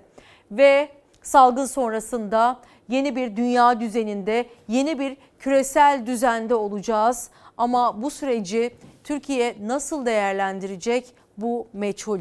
Hukuk, adalet, sağlam ekonomi bir ülkenin olmazsa olmazıdır ve bizim şu anda bunu tartışıyor olmamız da aslında bizim en büyük eksikliğimizdir diye düşünüyorum. Ve sırada hangi haberimiz var? Reform çıkışından Cumhurbaşkanı'nın yola çıkarak derlediğimiz haber var. Bugün o zincire demokrasiyi de ekledi. Dün e, demokrasiyi de et, e, ekledi. Aslında hem Meral Akşener hem Ali Babacan'dan dikkat çeken açıklamalar geldi. Ama e, 18 yıllık süreç, AK Parti'nin 18 yıllık süreci özellikle vurgulanıyor siyasi sahnede. Şimdiye kadar bunu nasıl sağlayamadınız? Neden muhafaza edilmedi var olan ekonomik gücümüz ya da adalet sistemimiz diye tabii ki e, aklı selim e, olan herkes sorguluyor. Tabii bunu sorgulayan sadece kamuoyu ve vatandaşlar değil, parti liderleri de aynı şekilde e, konuya yönelik eleştirilerini devam ettiriyor. İşte haberimiz. Ekonomi, hukuk ve demokraside yepyeni bir seferberlik başlatıyoruz. Atılan her türlü iftiranın, hakaretin karşılıksız kaldığı bir hukuk düzeninde her bir vatandaşın amasız ancaksız adalete ihtiyacı var. Adalet diyorlar meydanlarda. Geçmiş olsun 18 yıldır ne yapıyordunuz? Sanki devleti yönetenler kendisi değil gibi ha. Sanki hukuku çiğneyen, yok sayan başka bir hükümetmiş. Sizin eğer demokrasiniz zayıfsa ekonominiz güçlenemez. Bu yönetim olduğu müddetçe de ekonomide kalıcı bir iyileşmenin sağlanmasını biz mümkün görmüyoruz. Ekonomi ve hukuk reformuna Erdoğan bir halka daha ekledi. Demokrasi. Seferberlik başlattık dedi. Muhalefet 18 yıldır ne yaptınız diye sordu. Hukuk reformlarını hızlandırarak sürdürüyoruz. Hadi başlayın. Elinizi çabuk tutun. Yeni bir ekip de kurdunuz. Artık itiraz eden yok. Yat deyince yat, kalk deyince kalkan bir ekip de var. O zaman yapın buyurun reformları. Ekonomi yönetimi değiştikten sonra iktidarın söyleminden ekonomi, yatırım, hukuk, reform çıkışları eksik olmadı. Erdoğan her konuşmasında yeni dönem vurgusu yaptı. Muhalefet cephesindense karşı sesler yükseldi. Size acı yaşatanlar, bizlere acı yaşatanlara en objektif hukukun üstünlüğüne uygun bir şekilde o adaleti onlara da biz uygulayacağız. Hadi hukuka uymaya, şeffaflığa yeniden başlayın diye bizim buradan çağrı yapıyoruz. Kimlerin vergi borçlarını niye sildiniz? Bunu da açıklayın şeffafça. Gençlerimiz tweet atmaktan korkuyor. On binlerce insanı terörist diye damgalamak bunun neresinde hukuk var, neresinde adalet var? Ekonomi ve hukukta reform tartışması büyürken Ali Babacan Erdoğan'ın Türkiye'nin kaderiyle AK Parti'nin kaderini buluşturan sözlerine de sert tepki gösterdi. AK Parti'nin kaderiyle ülkenin kaderi birbiriyle bütünleşmiştir. Adeta biz batarsak ülke de batar ha. Hatta biz batacaksak ülke de batsın demeye getiriyorlar. Böyle tehditlerle bir yere varamazsınız. Korkutarak bir ülkeyi yönetmeye çalışıyorsa o iktidarın gitme zamanı artık yaklaşıyor demek. AK Parti kaybederse Türkiye'nin siyasi ve mali boyunduruk çukuruna yuvarlanacağı, Türkiye kaybederse de AK Parti'nin yerle yeksan olacağı gerçeğiyle karşı karşıyayız. Bu millet size ülkeyi yönetme yetkisini sınırlı bir süre için emanet etti. Ülkenin tapusunu size vermedi. Erdoğan reform dedikçe muhalefetin tepki sesi yükseliyor.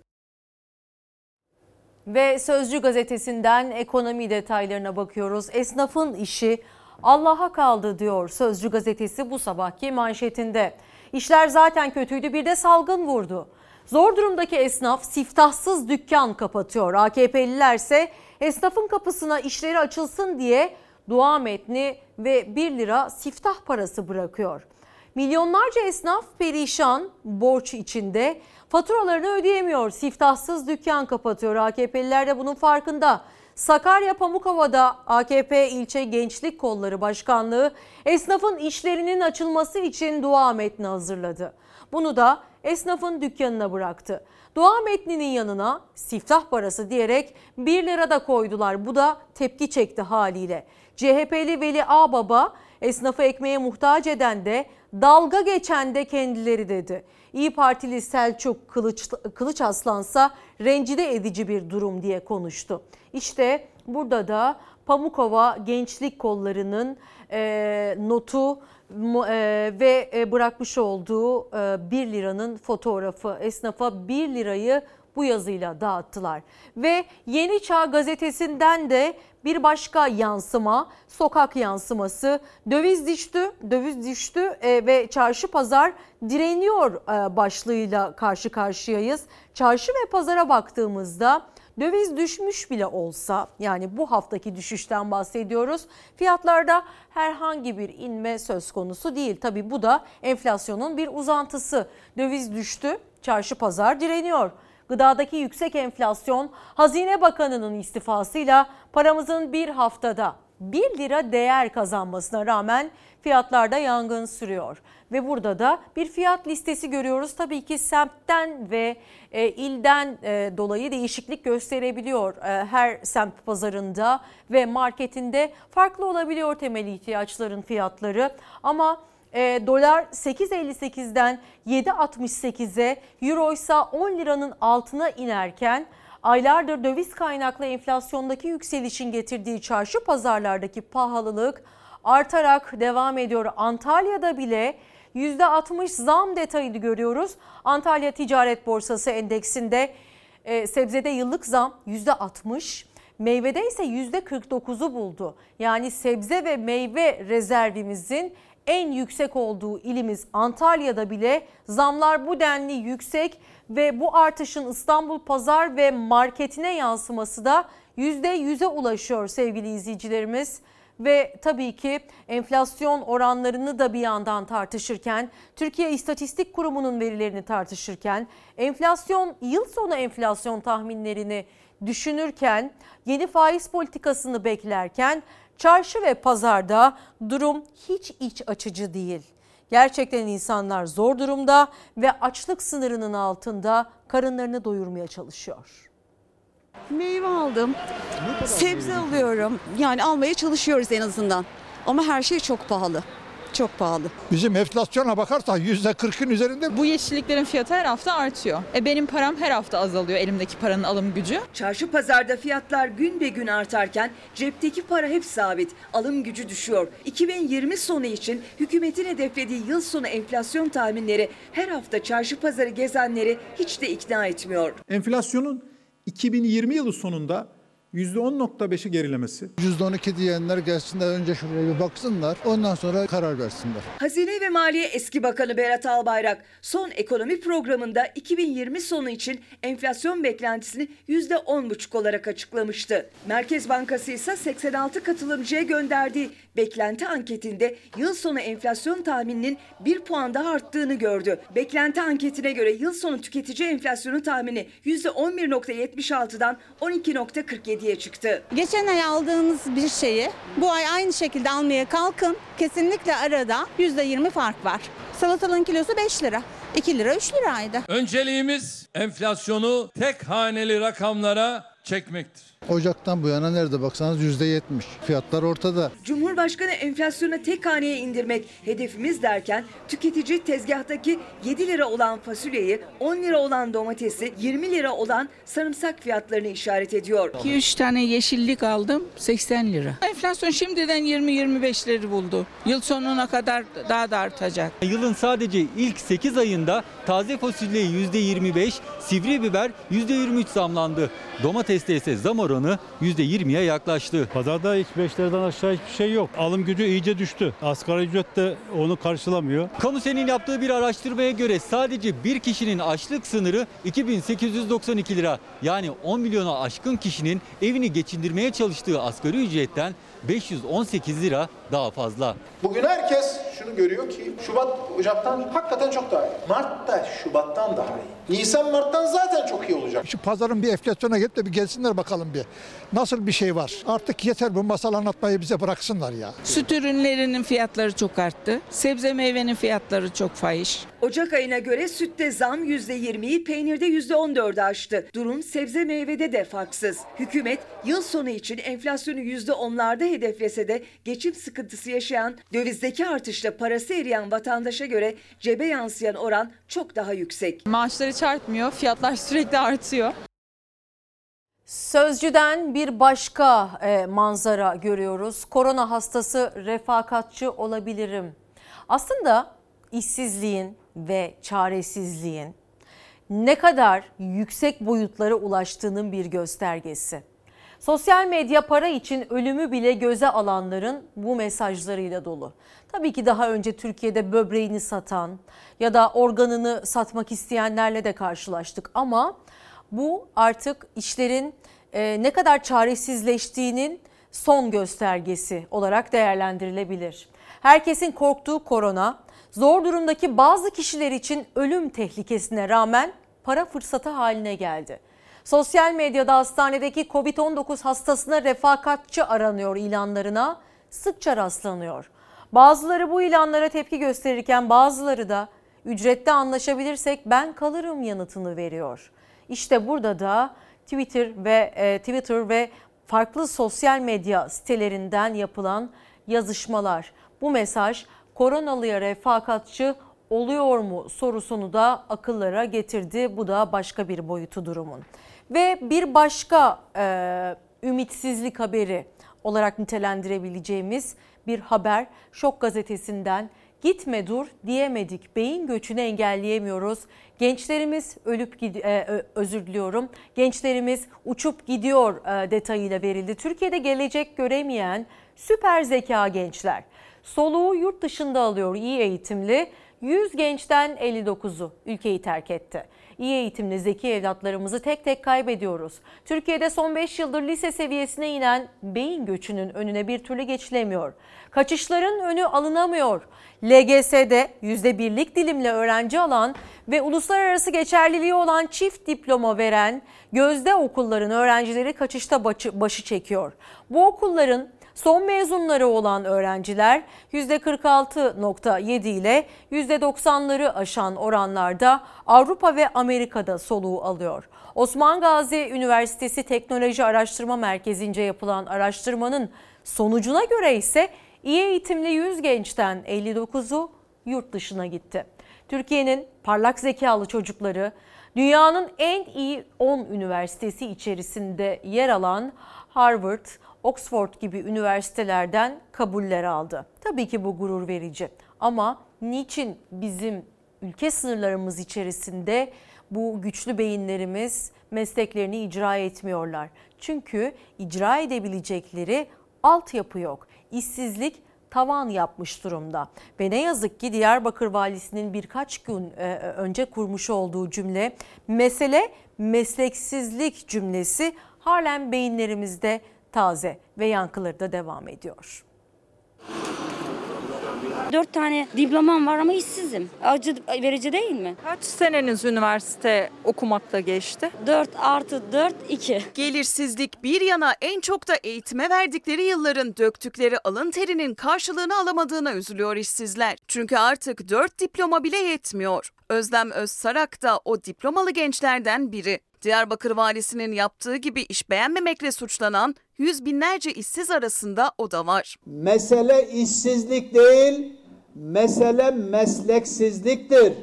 Mesele iş beğenmemezliktir. Ben adım adım iş arıyorum ya. Yani asgari ücretli iş arıyorum. Başka bir şey de değil. Yani o kadar küçüldük. Boşuna okumuşum diyorum. Adım adım kapı kapı iş arıyor Özlem Özsarak. İstediği çok da değil asgari ücret. Ancak 4 diploması yeterli gelmiyor. Kamu yönetimi, sosyal hizmetler, halkla ilişkiler, sosyoloji. Hiçbir alanda bulamadınız. Hiçbir alanda bulamadık. Üniversite bitirdim 4 tane. Bir buçuk yıldır işsizim. İşsizlik süresinin ne kadar uzadığını rakamlar da koyuyor ortaya. Bir yıldan uzun süredir iş arayan gençlerin sayısı 87 bin kişi arttı. 541 bine yükseldi. İşkur'a başvurdunuz mu? Başvuru yaptım. Ne zaman? Sürekli güncelliyorum işte. Bundan 5 ay önce yaptım. Son 4 hafta içinde başvurmadıysanız işsiz sayılmıyor. Şöyle bir durum da var bu arada. Şu Ben anda siz işsizler listesinde yoksunuz. ama şöyle de bir şey var. İşsizler listesinde yokuz ama gittiğimiz zaman diyor ki sizin senin başvurun var zaten diyor. Bu nasıl? Burada bir tezatlık var. Daha önceki başvurunuzun sonucu ne olmuş? Hiçbir şey. Size göndereceğiz diyor. Takip edin diyor. Takip ediyorum.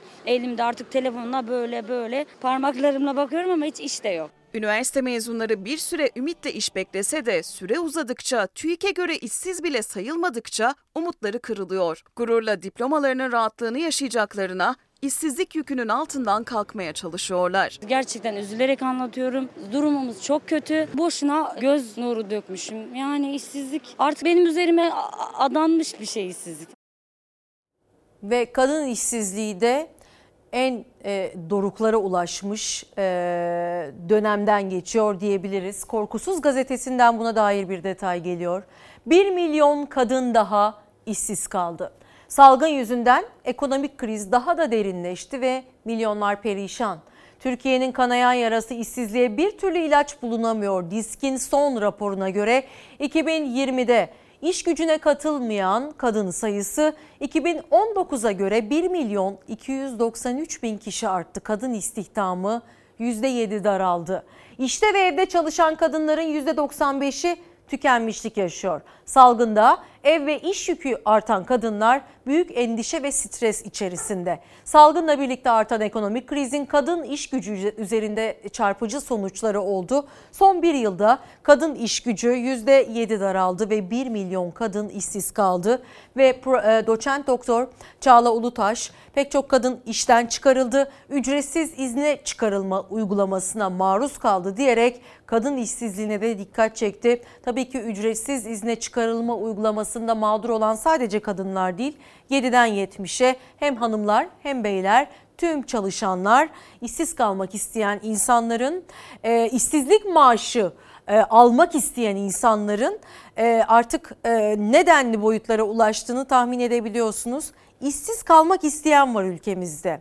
En azından işsizlik maaşı daha yüksek. En azından benim tazminatımı alırım birkaç ay daha iyi şartlarda yaşayabilirim diyen vatandaşların olması gerçekten e, bizim ayıbımız değil e, bizi yönetenlerin ayıbıdır diye düşünüyorum. Çünkü hiçbir insan e, hakkı buna müsaade edemez, etmemeli. Edirne'ye gidiyoruz. Fırıncı esnafı ekmeğin gramajını düşünüp, düşürüp fiyatına da zam yapmıştı Edirne'de. Neyse ki düzeltildi. Vatandaş fiyatın artmasından, odalar kendilerine sorulmamasından, fırıncılar sıkıntılarının görmezden gelinmesinden şikayetçiydi. Bir belirsizliğe dönen Edirne'deki ekmek fiyatı konusunda nihayet karara varıldı. Bugün itibariyle son bir fedakarlığa da giriyoruz.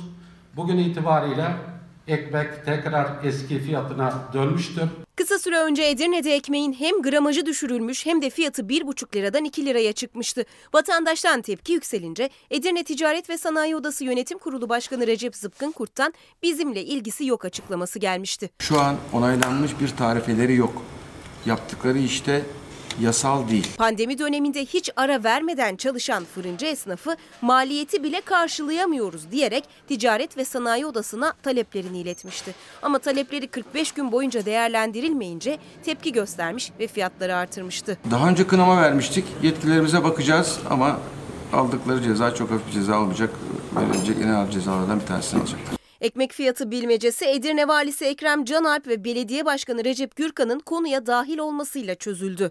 Fırıncı esnafı fiyat artışı alır almaz o tabii ki bağlı oldukları odaların vermesi gereken bir karar.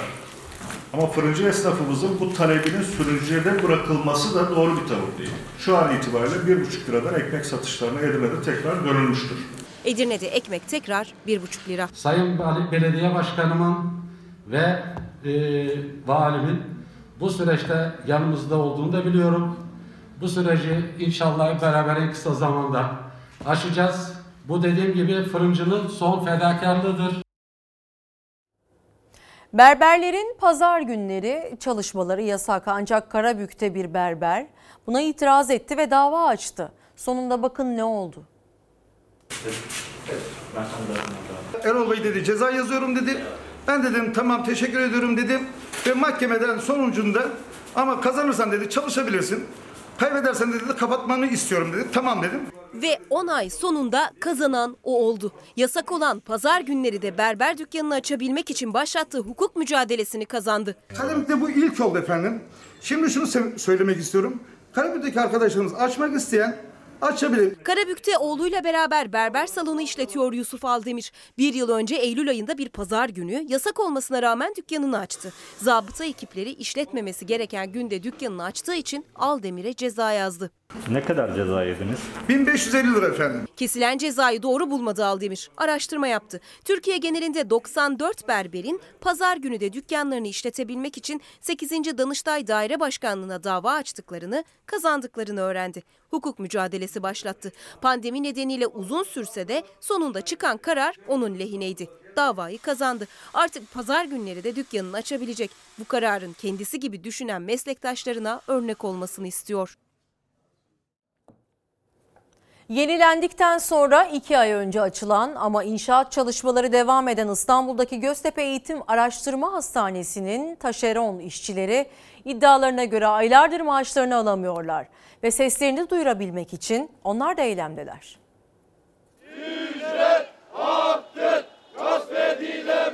3 aydan beri para alamıyoruz. Hastaneyi ürettik. Biz hasta durumdayız şu an ya. Önce bizi tedavi edin ya. 4 aylık çocuğum var benim. Bez alacak paramız bile yok. 3 aydır maaş alamıyor işçiler. Zaten öncesinde de tam yatmıyordu iddialarına göre hastane inşaatının taşeron çalışanları işi bıraktı oturma eylemine başladı. Herkes kendi hakkını istiyor. Şimdi benim ev kredim var ben ödeyemiyorum. Çok zor durumdayız. Eve ekmek götüremiyoruz. Alacağımızın yarısı bir yatıyor. Asgarisi kesiliyor. Eldenini bir veriliyor. Sigortamız yani eksik yatırılıyor. 3 aydır hiç mi maaş almıyor? Maaş alamadık. Hiç. Kredi kartından dönmeye çalışıyoruz. İstanbul'da yenilenen Göztepe Eğitim Araştırma Hastanesi'nin devam eden inşaatında çalışıyorlar. Taşeron firmaya bağlı işçiler muhatap bulmakta bile zorlanıyor. Her canı sıkılan birini gönderiyor. O geliyor 15 güne, 5 güne bir söz veriyor. O gidiyor. Ahmet gidiyor, Mehmet geliyor. Mehmet gidiyor. Eşime hep kandırarak söylüyorum. Diyorum ki bu cuma günü yatıyor. Pazartesi yatıyor. Ama pazartesi geliyor eşim arıyor. Nerede para? Para yok. Alamadık.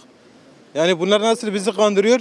Biz de öylece eşimizi kandırıyoruz, ailemizi kandırıyoruz. Faturalar birikiyor. 3 aydır alamadığımız için mecbur doğal olarak onlar da bekleme yapmıyor ama.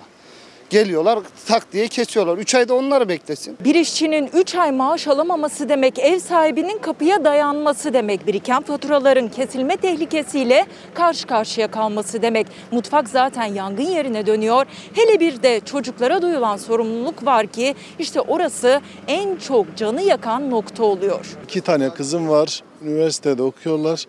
Bunların ihtiyaçlarını karşılamakta zorlanıyorum. Oturma eylemi başlatan taşeron işçiler sesleri duyulsun istiyor. Borçla kaç ay daha evlerine ekmek gidecek kestiremiyorlar. Kirayı zamanında ödeyemiyorum. Ev sahibi bana çık diyor. Bakkalda veresiye, komşularda borç. Mutfak için mecbur kalıyorum. Yor harçlığına kalıyorum. Elektrik su parasını ödemek için kalıyorum. Samsun'un Atakum İlçe Belediye Başkanı CHP'li e, Cemil Deveci, Halk Yemevi tesisinin açılış kurdelesini kestiği sırada karşısında icra memurlarını buldu. İcra memurları AKP döneminden kalan borçlar sebebiyle belediyenin kilitli taş parke üretim tesisindeki dev makineyi haciz etti. Ve aradan 24 saat geçme, e, geçmeden başkanın makam odasındaki eşyalar da haciz edildi.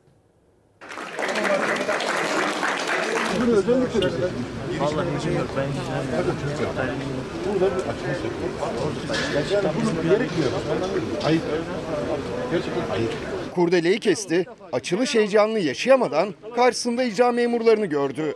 Önce iş makinesi ardından makam odasındaki eşyalar haczedildi. CHP'li belediye başkanı 24 saatte iki aciz şoku birden yaşadı. Bugün burada bir açılış var. Köylüler toplanmış. Nereden bilelim abi? Bugün geliyorsunuz. İşte olduğunu nereden bilelim? Kalabalığı gördük. Samsun'un Atakum İlçe Belediye Başkanı CHP'li Cemil Deveci, köylülere ücretsiz yem dağıtmak için kurulan Halk Yemevi tesisinin açılışı için muhtarlar ve köylülerle bir araya geldi. Tesisin açılışı sırasında oldukça mutlu olan başkan ve köylüler açılıştan kısa süre sonra haciz memurlarının gelmesiyle şok yaşadı.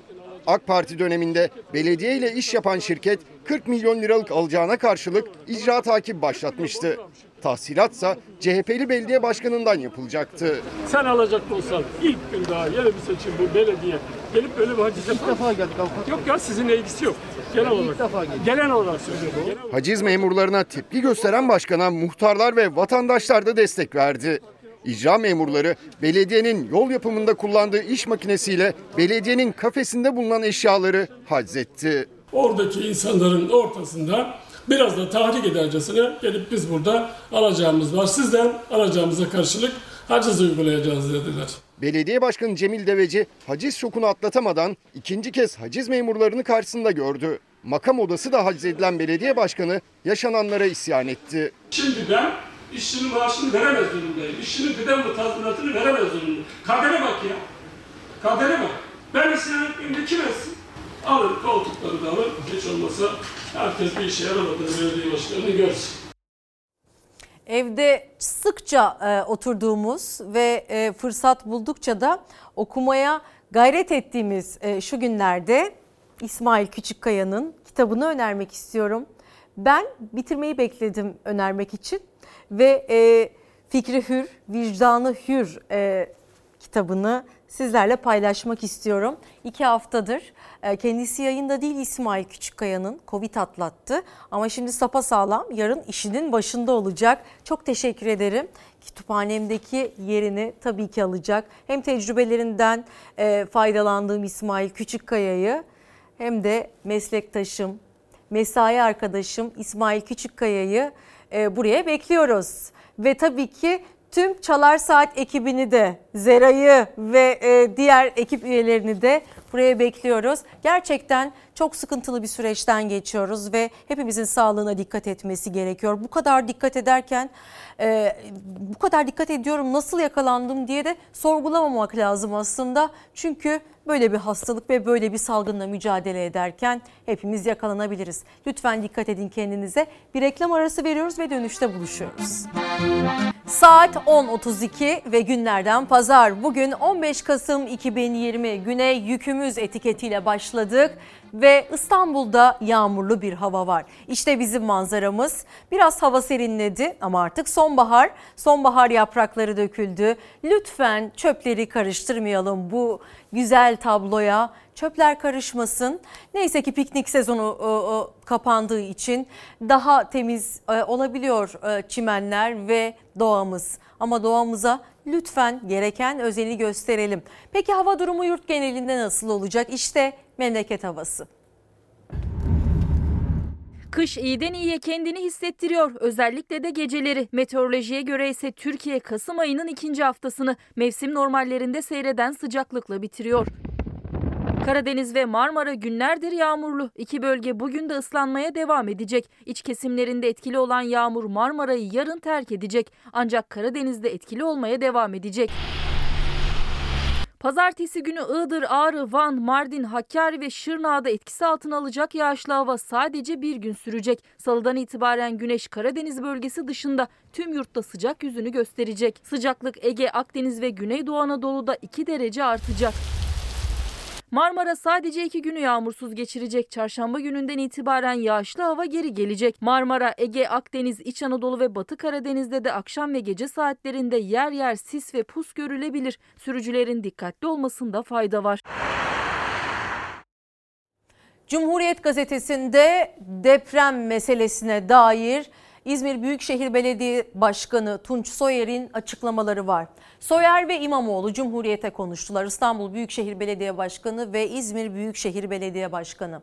Depremin yaralarını saran İzmir'de kentin nasıl büyüyeceği tartışılıyor. Her türlü kararı cesurca alacaklarını söyleyen İzmir Büyükşehir Belediye Başkanı Tunç Soyer, hiçbir kurumun tek başına altından kalkamayacağı bir tablo var. Bunu belediye, merkezi hükümet ve vatandaşla birlikte aşacağız. Bakanlıkla birlikte çalışmaya hazırız dedi. İzmir'in son depreme kulak vermesi gerektiğini söyledi Profesör Yılmazer ve Yamanlar ve Dikmen Dağı eteklerinin iki yeni merkez olabileceğini belirtti.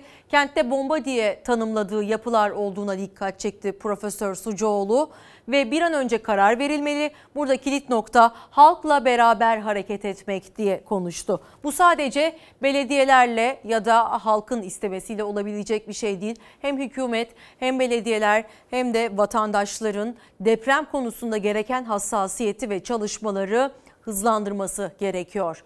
Ee, üstümüze düşen vazifede e, yetkilileri çağırıp tespit, hasar tespit çalışması yaptırmak ve raporumuzu almak e, ya da gerekli başvuruları yapmak ama tabii ki işin en önemli boyutu devlette bitiyor efendim. Ve Korkusuz gazetesinden de bir başka yansıma. Bir e, fırsatçılar iş başında manşeti var. Vicdansızlar acıdan bile çıkar sağlıyor. AFAD'ın İzmir'deki depremzedeler için gönderdiği battaniyeleri çalarak işportada satışa çıkardılar. İzmir'e büyük acı yaşatan 6.9'luk deprem yüzlerce insanı evsiz bıraktı ve yurttaşlar çadırlarda büyük zorluklarla savaşırken fırsatçılara da gün doğdu. Konak polisi depremzedelere gönderilen battaniyelerin satıldığı bilgisi üzerine operasyon düzenledi.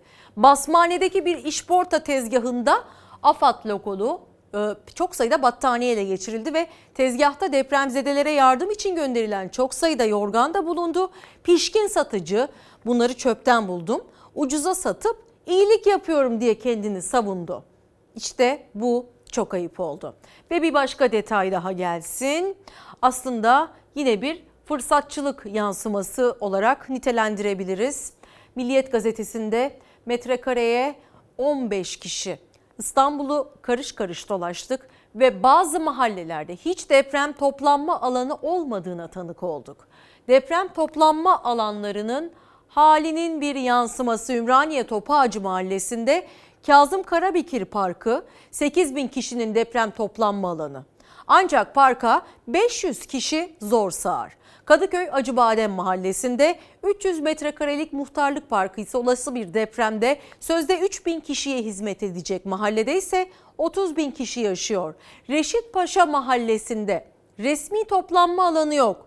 Bağcılar'ın 44 bin nüfuslu Fatih Mahallesi'ndeki 3 toplanma alanının yüz ölçümü yalnızca 3 bin metrekare. Mahalle muhtarı Ramazan Ercan 500 metrekarelik bir alana 5 bin kişinin kayıtlı olduğunu söylüyor ve Beşiktaş Gayrettepe'de de durum farksız. Olası bir depremde 500 metrekarelik bir parka 5000 kişinin sığması gerekiyor. İşte deprem toplanma alanlarındaki yetersizlik ve pek çok deprem, deprem toplanma alanlarının da aslında müteahhitlere verildiğini de çokça e, ekranlarımıza taşımaya gayret ediyoruz. İşte bu kadar riskli bir ülkede yaşarken deprem toplanma alanlarımızın dahi bu kadar az bir alana e, e, sığdırılması ve e, bazı bölgelerde o alanlara müteahhitlerin girmiş olması durumun acı boyutlarından biri. 30 Ekim günü depremle sarsılan İzmir'den bir acı haber daha geldi ne yazık ki ve depremde hayatını kaybedenlerin sayısı 116'ya yükseldi. 30 Ekim günü İzmir'i yıkan depremde can kaybı 116'ya çıktı. Yaralar sarılmaya çalışılıyor ama acılar hep taze.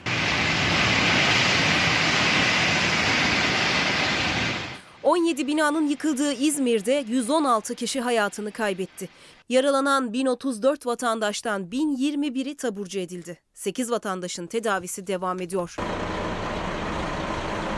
Şehirde yaralar sarılmaya çalışılıyor. Hasarlı binalar teker teker yıkılıyor. Evi yıkılan ya da hasarlı olan depremzedelerin konaklayacağı konteyner kentlerde tamamlanmak üzere.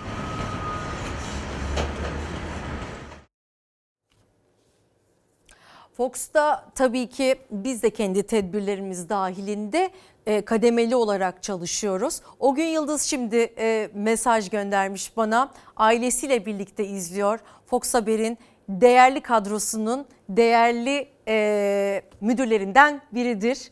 Buradan da ona sevgi ve saygılarımızı iletiyoruz. Ve İsmail Küçükkaya ile reklam arasında konuştuk. Buraya gelmek için çok heyecanlı. E, çünkü işini işine aşık e, olan bir e, meslektaşımız efendim, mesleki büyüğümüz ve iki haftadır da Covid ile mücadele ederek sapasağlam buraya gelmek için hazırlanıyor kendisi. Onu da söylemiş olayım sizlere selamı var. Türkiye gazetesinden e, dünyadaki korona tablosuna dikkat çeken bir başka haber. Korona borsası. Çeteden sahte negatif raporu başlığıyla, başlığıyla duyuruluyor. Dünyanın birçok ülkesinde pozitif olduğu e, pozitif olduğunu bilen ya da test yaptıramayanlar seyahat engeline takılmamak için 180-360 dolara sahte negatif raporu alıyor. İşte e, birkaç gün önce Cuma günü Sözcü gazetesinin manşetindeydi. E, koronada özellikle seyahat yasaklarını pek çok ülke e, kısıtladı. Yani seyahat yasağı getirdi pek çok ülke kendi ülke vatandaşlarını ve dünyayı koruyabilmek adına ama ülkemize ne yazık ki sağlık turizmi adı altında koronalı hastaların Türkiye'ye getirildiği iddiasını konuştuk ve bu da gerçekten işin başka bir can sıkıcı boyutu diyebiliriz. Başka detayımız var mıydı? Bir koronavirüs detayı daha gelsin. Yeni Mesaj gazetesinden geliyor ve Yeni Mesaj gazetesi de diyor ki hazır değiliz. Neye hazır değiliz? teste. Çünkü altyapımız yok. Koronavirüs aşısı konusunda umut veren sonuçların elde edildiği bugünlerde üretilen aşının eksi 80 derecede korunması özellikle ülkemiz için büyük bir sorun e, teşkil edecek ve tabii ki bir diğer sorun da aşıların ön siparişle Amerika Birleşik Devletleri'nden, İngiltere'den ve Avrupa Birliği ülkelerinden e, satın alınmış olması. Türkiye'ye gelmesi 2022'ye kadar sürebilir diyor e, uzmanlar ve geldikten sonra da o aşıların muhafaza edilmesi konusunda sıkıntılar yaşayabiliriz. Peki dünyada Covid salgını nasıl? Avrupa'da çok hızlı ilerliyor. İtalya ve Fransa'da can kayıpları artmaya devam ediyor.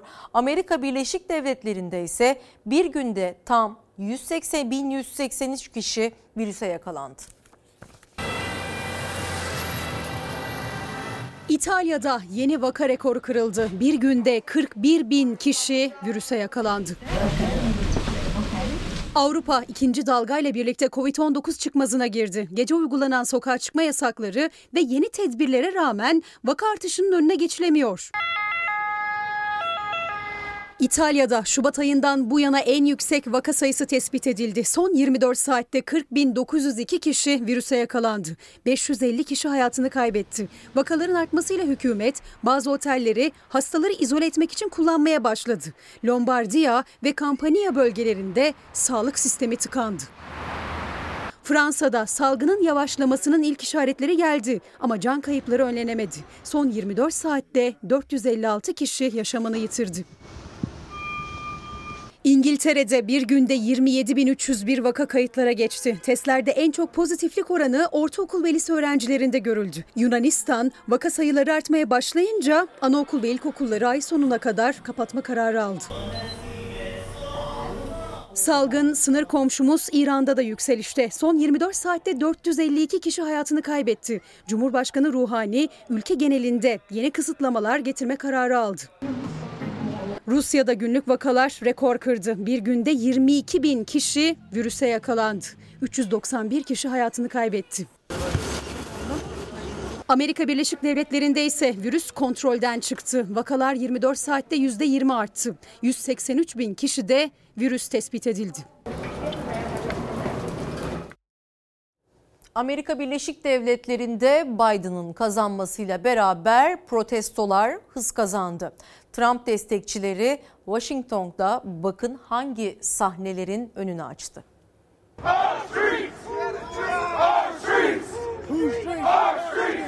Amerika Birleşik Devletleri'nde binlerce Trump destekçisi sokaklara döküldü. Sosyal medya hesabından kazanacağız diyen Trump konvoyuyla göstericileri selamladı. Washington'da karşıt gruplar arasında arbede yaşandı.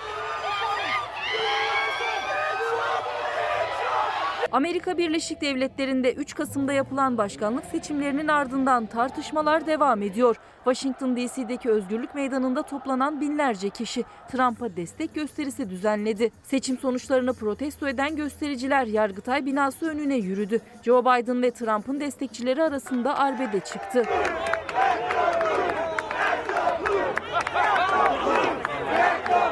Muhtemelen akşam saatlerine kadar e, Trump'a destek gösterisi Washington'da devam edecek. Tabii ki Trump'a destek verenler seçimlerde hile yapıldığını, e, bazı eyaletlerde oyların yeniden sayılması gerektiğini e, vesaire söylüyorlar. Bu yönde sloganlar atıyorlar ve Trump'ın seçimleri kazandığını savunuyorlar. Trump başkanlık konvoyuyla protestocuların toplandığı Özgürlük Meydanı'nın yakınından geçti. Destekçilerini selamladı. Trump'ın geçişi sırasında 4 yıl daha sloganları atıldı. Hafta sonu Amerika Birleşik Devletleri genelinde birçok protestonun yapılması bekleniyor.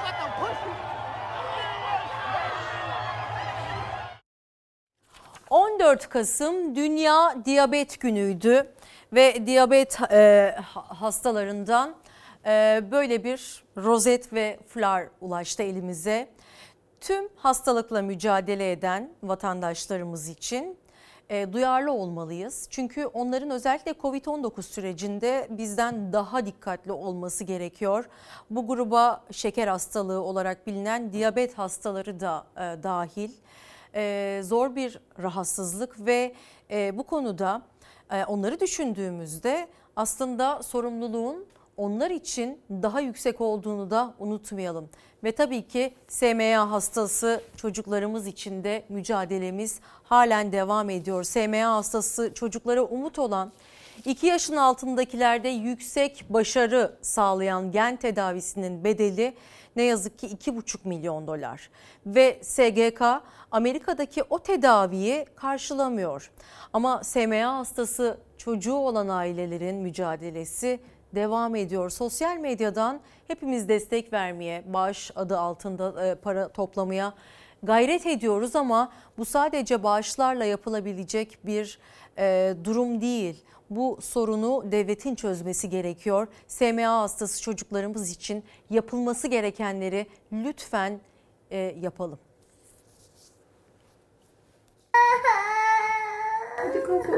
Demirel'in yaşamak, yürümek için Amerika'daki gen terapisine ihtiyacı var. Demir Ali ve 50'ye yakın SMA hastası çocuğun ailesi aylardır gen terapisi için mücadele veriyor. Çünkü özellikle 2 yaşından küçük çocuklarda başarı sağlayan, kaslarındaki erimeyi durduran gen tedavisini SGK karşılamıyor. Amerika'daki tedavinin bedeli ise 2,5 milyon dolar. Ordulu Demir Ali için Ordu Milletvekili Cemal Engin Yurt'ta Cumhurbaşkanı'na seslendi. Ordu'da da Demir Ali Bebek SMA hastası olarak yardım bekliyor. Sayın Cumhurbaşkanımıza seslenmek istiyor ve diyorum ki devlet baba bu SMA hastası çocuklara sahip çıksın.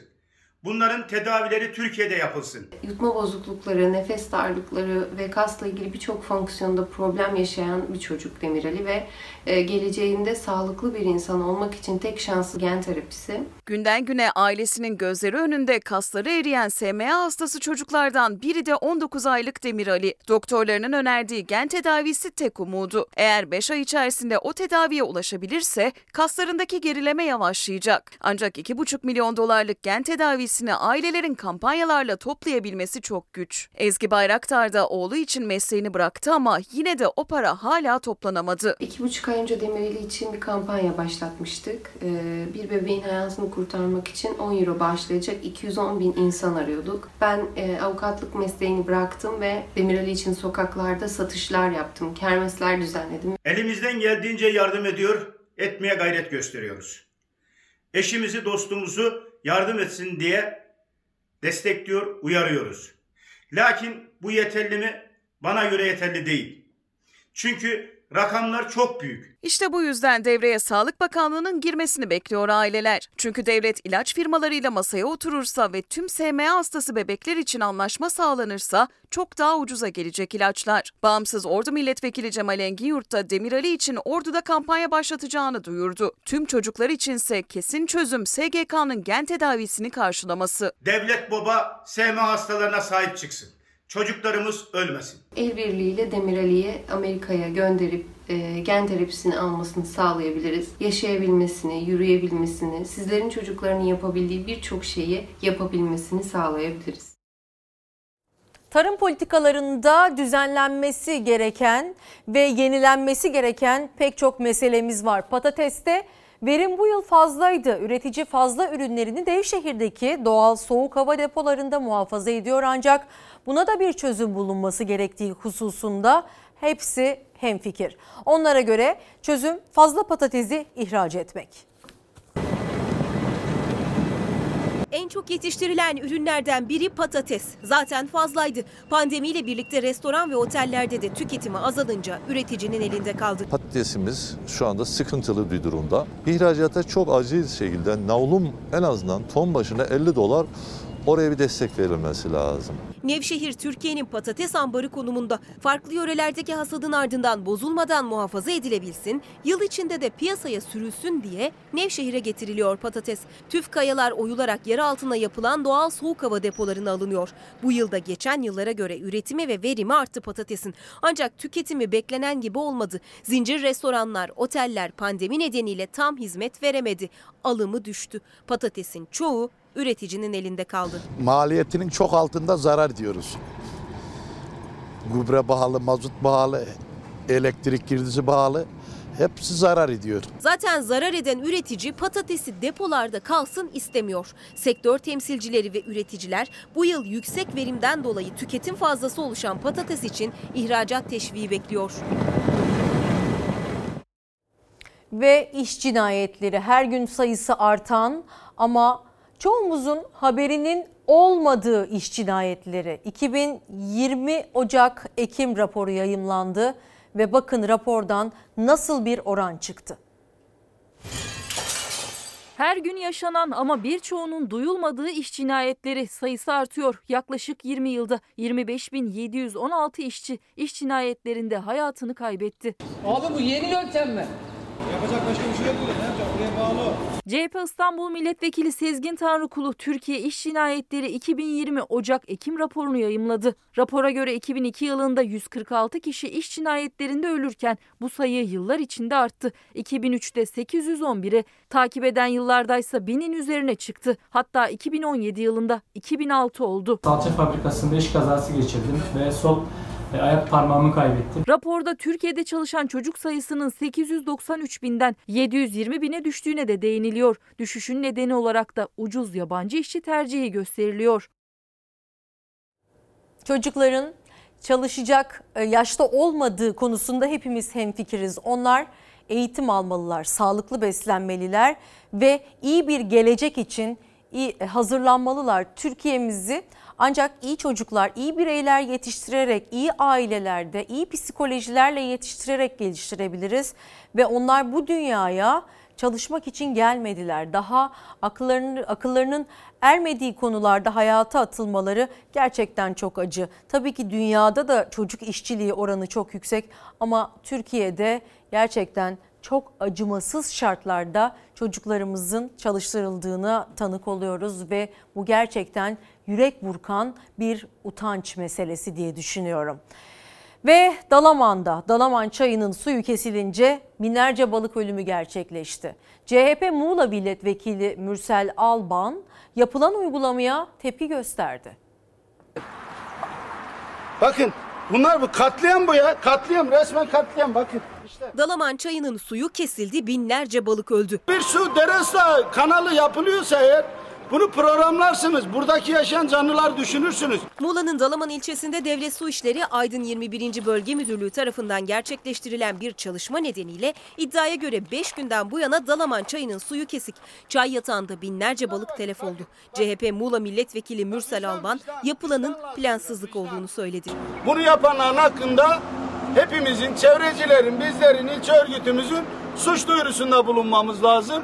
Çünkü bu bir katliam ve cinayettir. Devlet Su İşleri Aydın Bölge Müdürlüğü'nden çalışmaların iki gün içinde biteceği, bu süre içinde de bölgeye can suyu verildiği açıklaması geldi. Ama Alban'ın açıklamaya da itirazı var. Can suyu vereceksin de can kalmamış ki suyu veresin. Buralara baktığın zaman kurumuş her yer. Mürsel Alban suyun Akköprü Barajı üzerindeki 5 elektrik santralinde depolanmak için kesildiğini iddia etti. Devlet Su İşleri Müdürlüğü'nden bu iddiaya henüz bir yanıt gelmedi.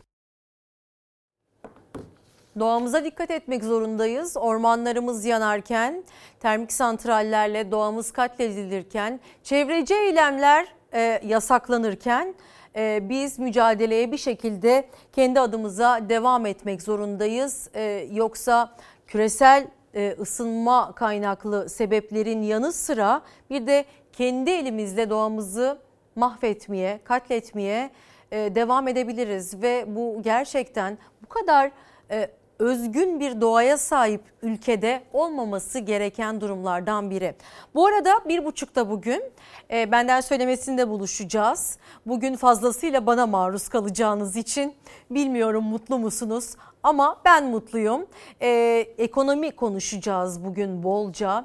Ee, Meliha Okur'la özellikle haftanın ekonomi konularını masaya yatıracağız. Hande Kazanova ile yine finans astroloji bölümünde gündemi orada değerlendirmeye devam edeceğiz. Bir kitap önerisi daha sunmak istiyorum. Altınbaş Üniversitesi Türkiye Bilişim Vakfı e, ortaklığında Gelecek Nasıl Olacak Dijital Yönetim kırılma, yeni bir dünya düzeni ve bizler bu dünya düzenine ayak uyduramadığımız takdirde e, saf dışı kalacağız. O yüzden dijital dünyaya ayak uydurabilmek adına ne yapmamız gerektiğini iyice incelememiz ve genç beyinlere yatırım yapmamız gerekiyor. Özellikle şu anda dijital devrimin ilk ayak seslerini e, aslında hissettiğimiz e, bir süreçte bunun üzerine çalışmamız gerektiğini de vurgulamak istiyorum efendim. Pandemi sürecinde artan endişeyle birlikte tiyatroya erişimde sıkıntı yaşanması üzerine oyunları da dijital platformlarda buluşmaya başladı. O oyunlardan biri de deneyimli sanatçı Erdal Beşikçioğlu'nun Bir Delinin Hatıra Defteri isimli oyunu. İşte dijitalleşen dünyamızda sanatın yeri. 1500. gösterisini dijital platforma taşıdı.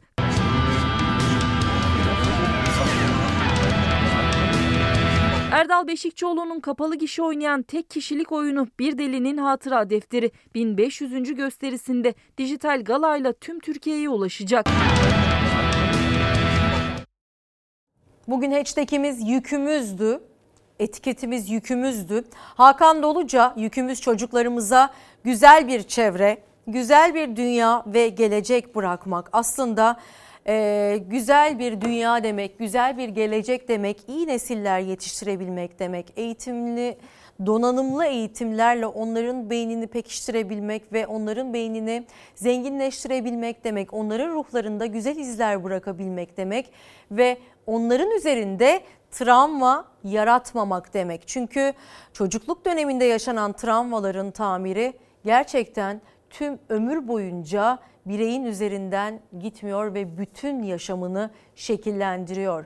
Özellikle psikolojiye bu dönemde e, pek çok e, kişi ağırlık verdi diye düşünüyorum kendimizle baş başa kaldığımız bu dönemde psikolojilerimizin değerini de anladığımızı düşünüyorum ama çocuk ve ergen psikolojisi konusunda daha fazla ders çalışmamız gerekiyor. Belki de e, devletin psikolojik destek adı altında e, bu o, tedavi sürecini maddi anlamda da desteklemesi, belki sigorta kapsamına alması gerektiğini de e, savunanlardanım. Pek çok psikolog ve psikoterapist, e, psikiyatr da bunu aslında savunuyor ama onlar için de bir e, meslek ilkesi, meslek yasası e, gerekiyor. Bunu da daha sonra açmak istiyorum bu konuyu da. Milli Savunma Bakanlığı Dağlık Karabağ'da büyük bir zafer elde eden Azerbaycan ordusunun askerlerine ithafen özel bir video hazırladı. Buradan tüm Azeri kardeşlerimize de e, yaşamış olduğumuz bu göğsümüzü kabartan büyük zafer için bir kez daha selamlarımızı iletiyoruz. Korku nedir bilmeyiz. Biz dağların erleri. Yuva yaptık göklere. Baş döndüren yerlere. Engel tanımaz aşarız. Yüce engin dağları. El verir uzanırız.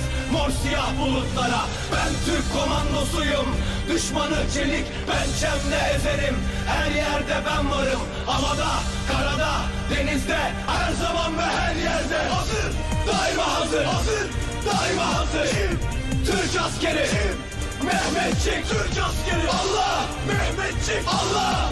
Vatan uğruna can alıp can verenlerin şerefine. Şu kopan fırtına Türk ordusu ya Rabbi. Senin uğrunda ölen ordu budur ya Rabbi. Vur şanlı silahınla gönül mülkü düzelsin Vur şehitler aşkına. Vur sen Allah aşkına. Korkaklar anlamaz biz ölüme aşık olanlar. Vatan toprağı için biz can verip can alanlar. Şehidin bir damla kanına gökyüzünü yakacağız. İnsan büyür beşikte mezarda yatmak için. Kahramanlar can verir yurdu yaşatmak için. Zemin kan kırmızı ay yıldızı ak. O mübarek bayrak işte bu bayrak Vatan sana canım feda. Arşa açtık elleri. Sen muzaffer et bizi. Mehmetçi ya Rabbi korkma. Sönmez bu şafaklarda yüzen al Dalgalanacak bu bayrak Yankılanacak ezanlar. Yatacak yer bulamayacak her kimin gözü varsa. Mehmetçik tutar sözünü Eğer bir sözü varsa. Ezilecek başı Hain hangi delikteki yılansa Gerisi teferruattır Söz konusu vatansa. Ne? Mutlu Türk'üm diyene ezan dinmez Bayrak inmez Şehitler ölmez Vatan bölünmez Şehitler ölmez, vatan bölünmez. Bu topraklar için, kardeş ülkelerimizin toprakları için farklı zamanlarda can veren tüm şehitlerimizi bir kez daha saygı ve rahmetle anıyoruz. Şimdi reklam efendim. Bugün benim doğum günüm ve e, iki yayınım var. Benden söylemesinde buluşacağız saat 13.30'da. Çok teşekkür ediyorum. E, Tuğçe Dede ve ailesi, Mahmure Süreya Üzmez çifti, Fidan Şimşek Türkiye'nin en değerli tasarımcılarından biri, Dilay Baykara ve isimsiz bir çiçek gelmiş bilmiyorum kimden ama çok teşekkür ediyorum. Benden söylemesinde 13.30'da buluşalım ve gündeme orada devam edelim. Tabii ki hayatın içinden konulara da değineceğiz.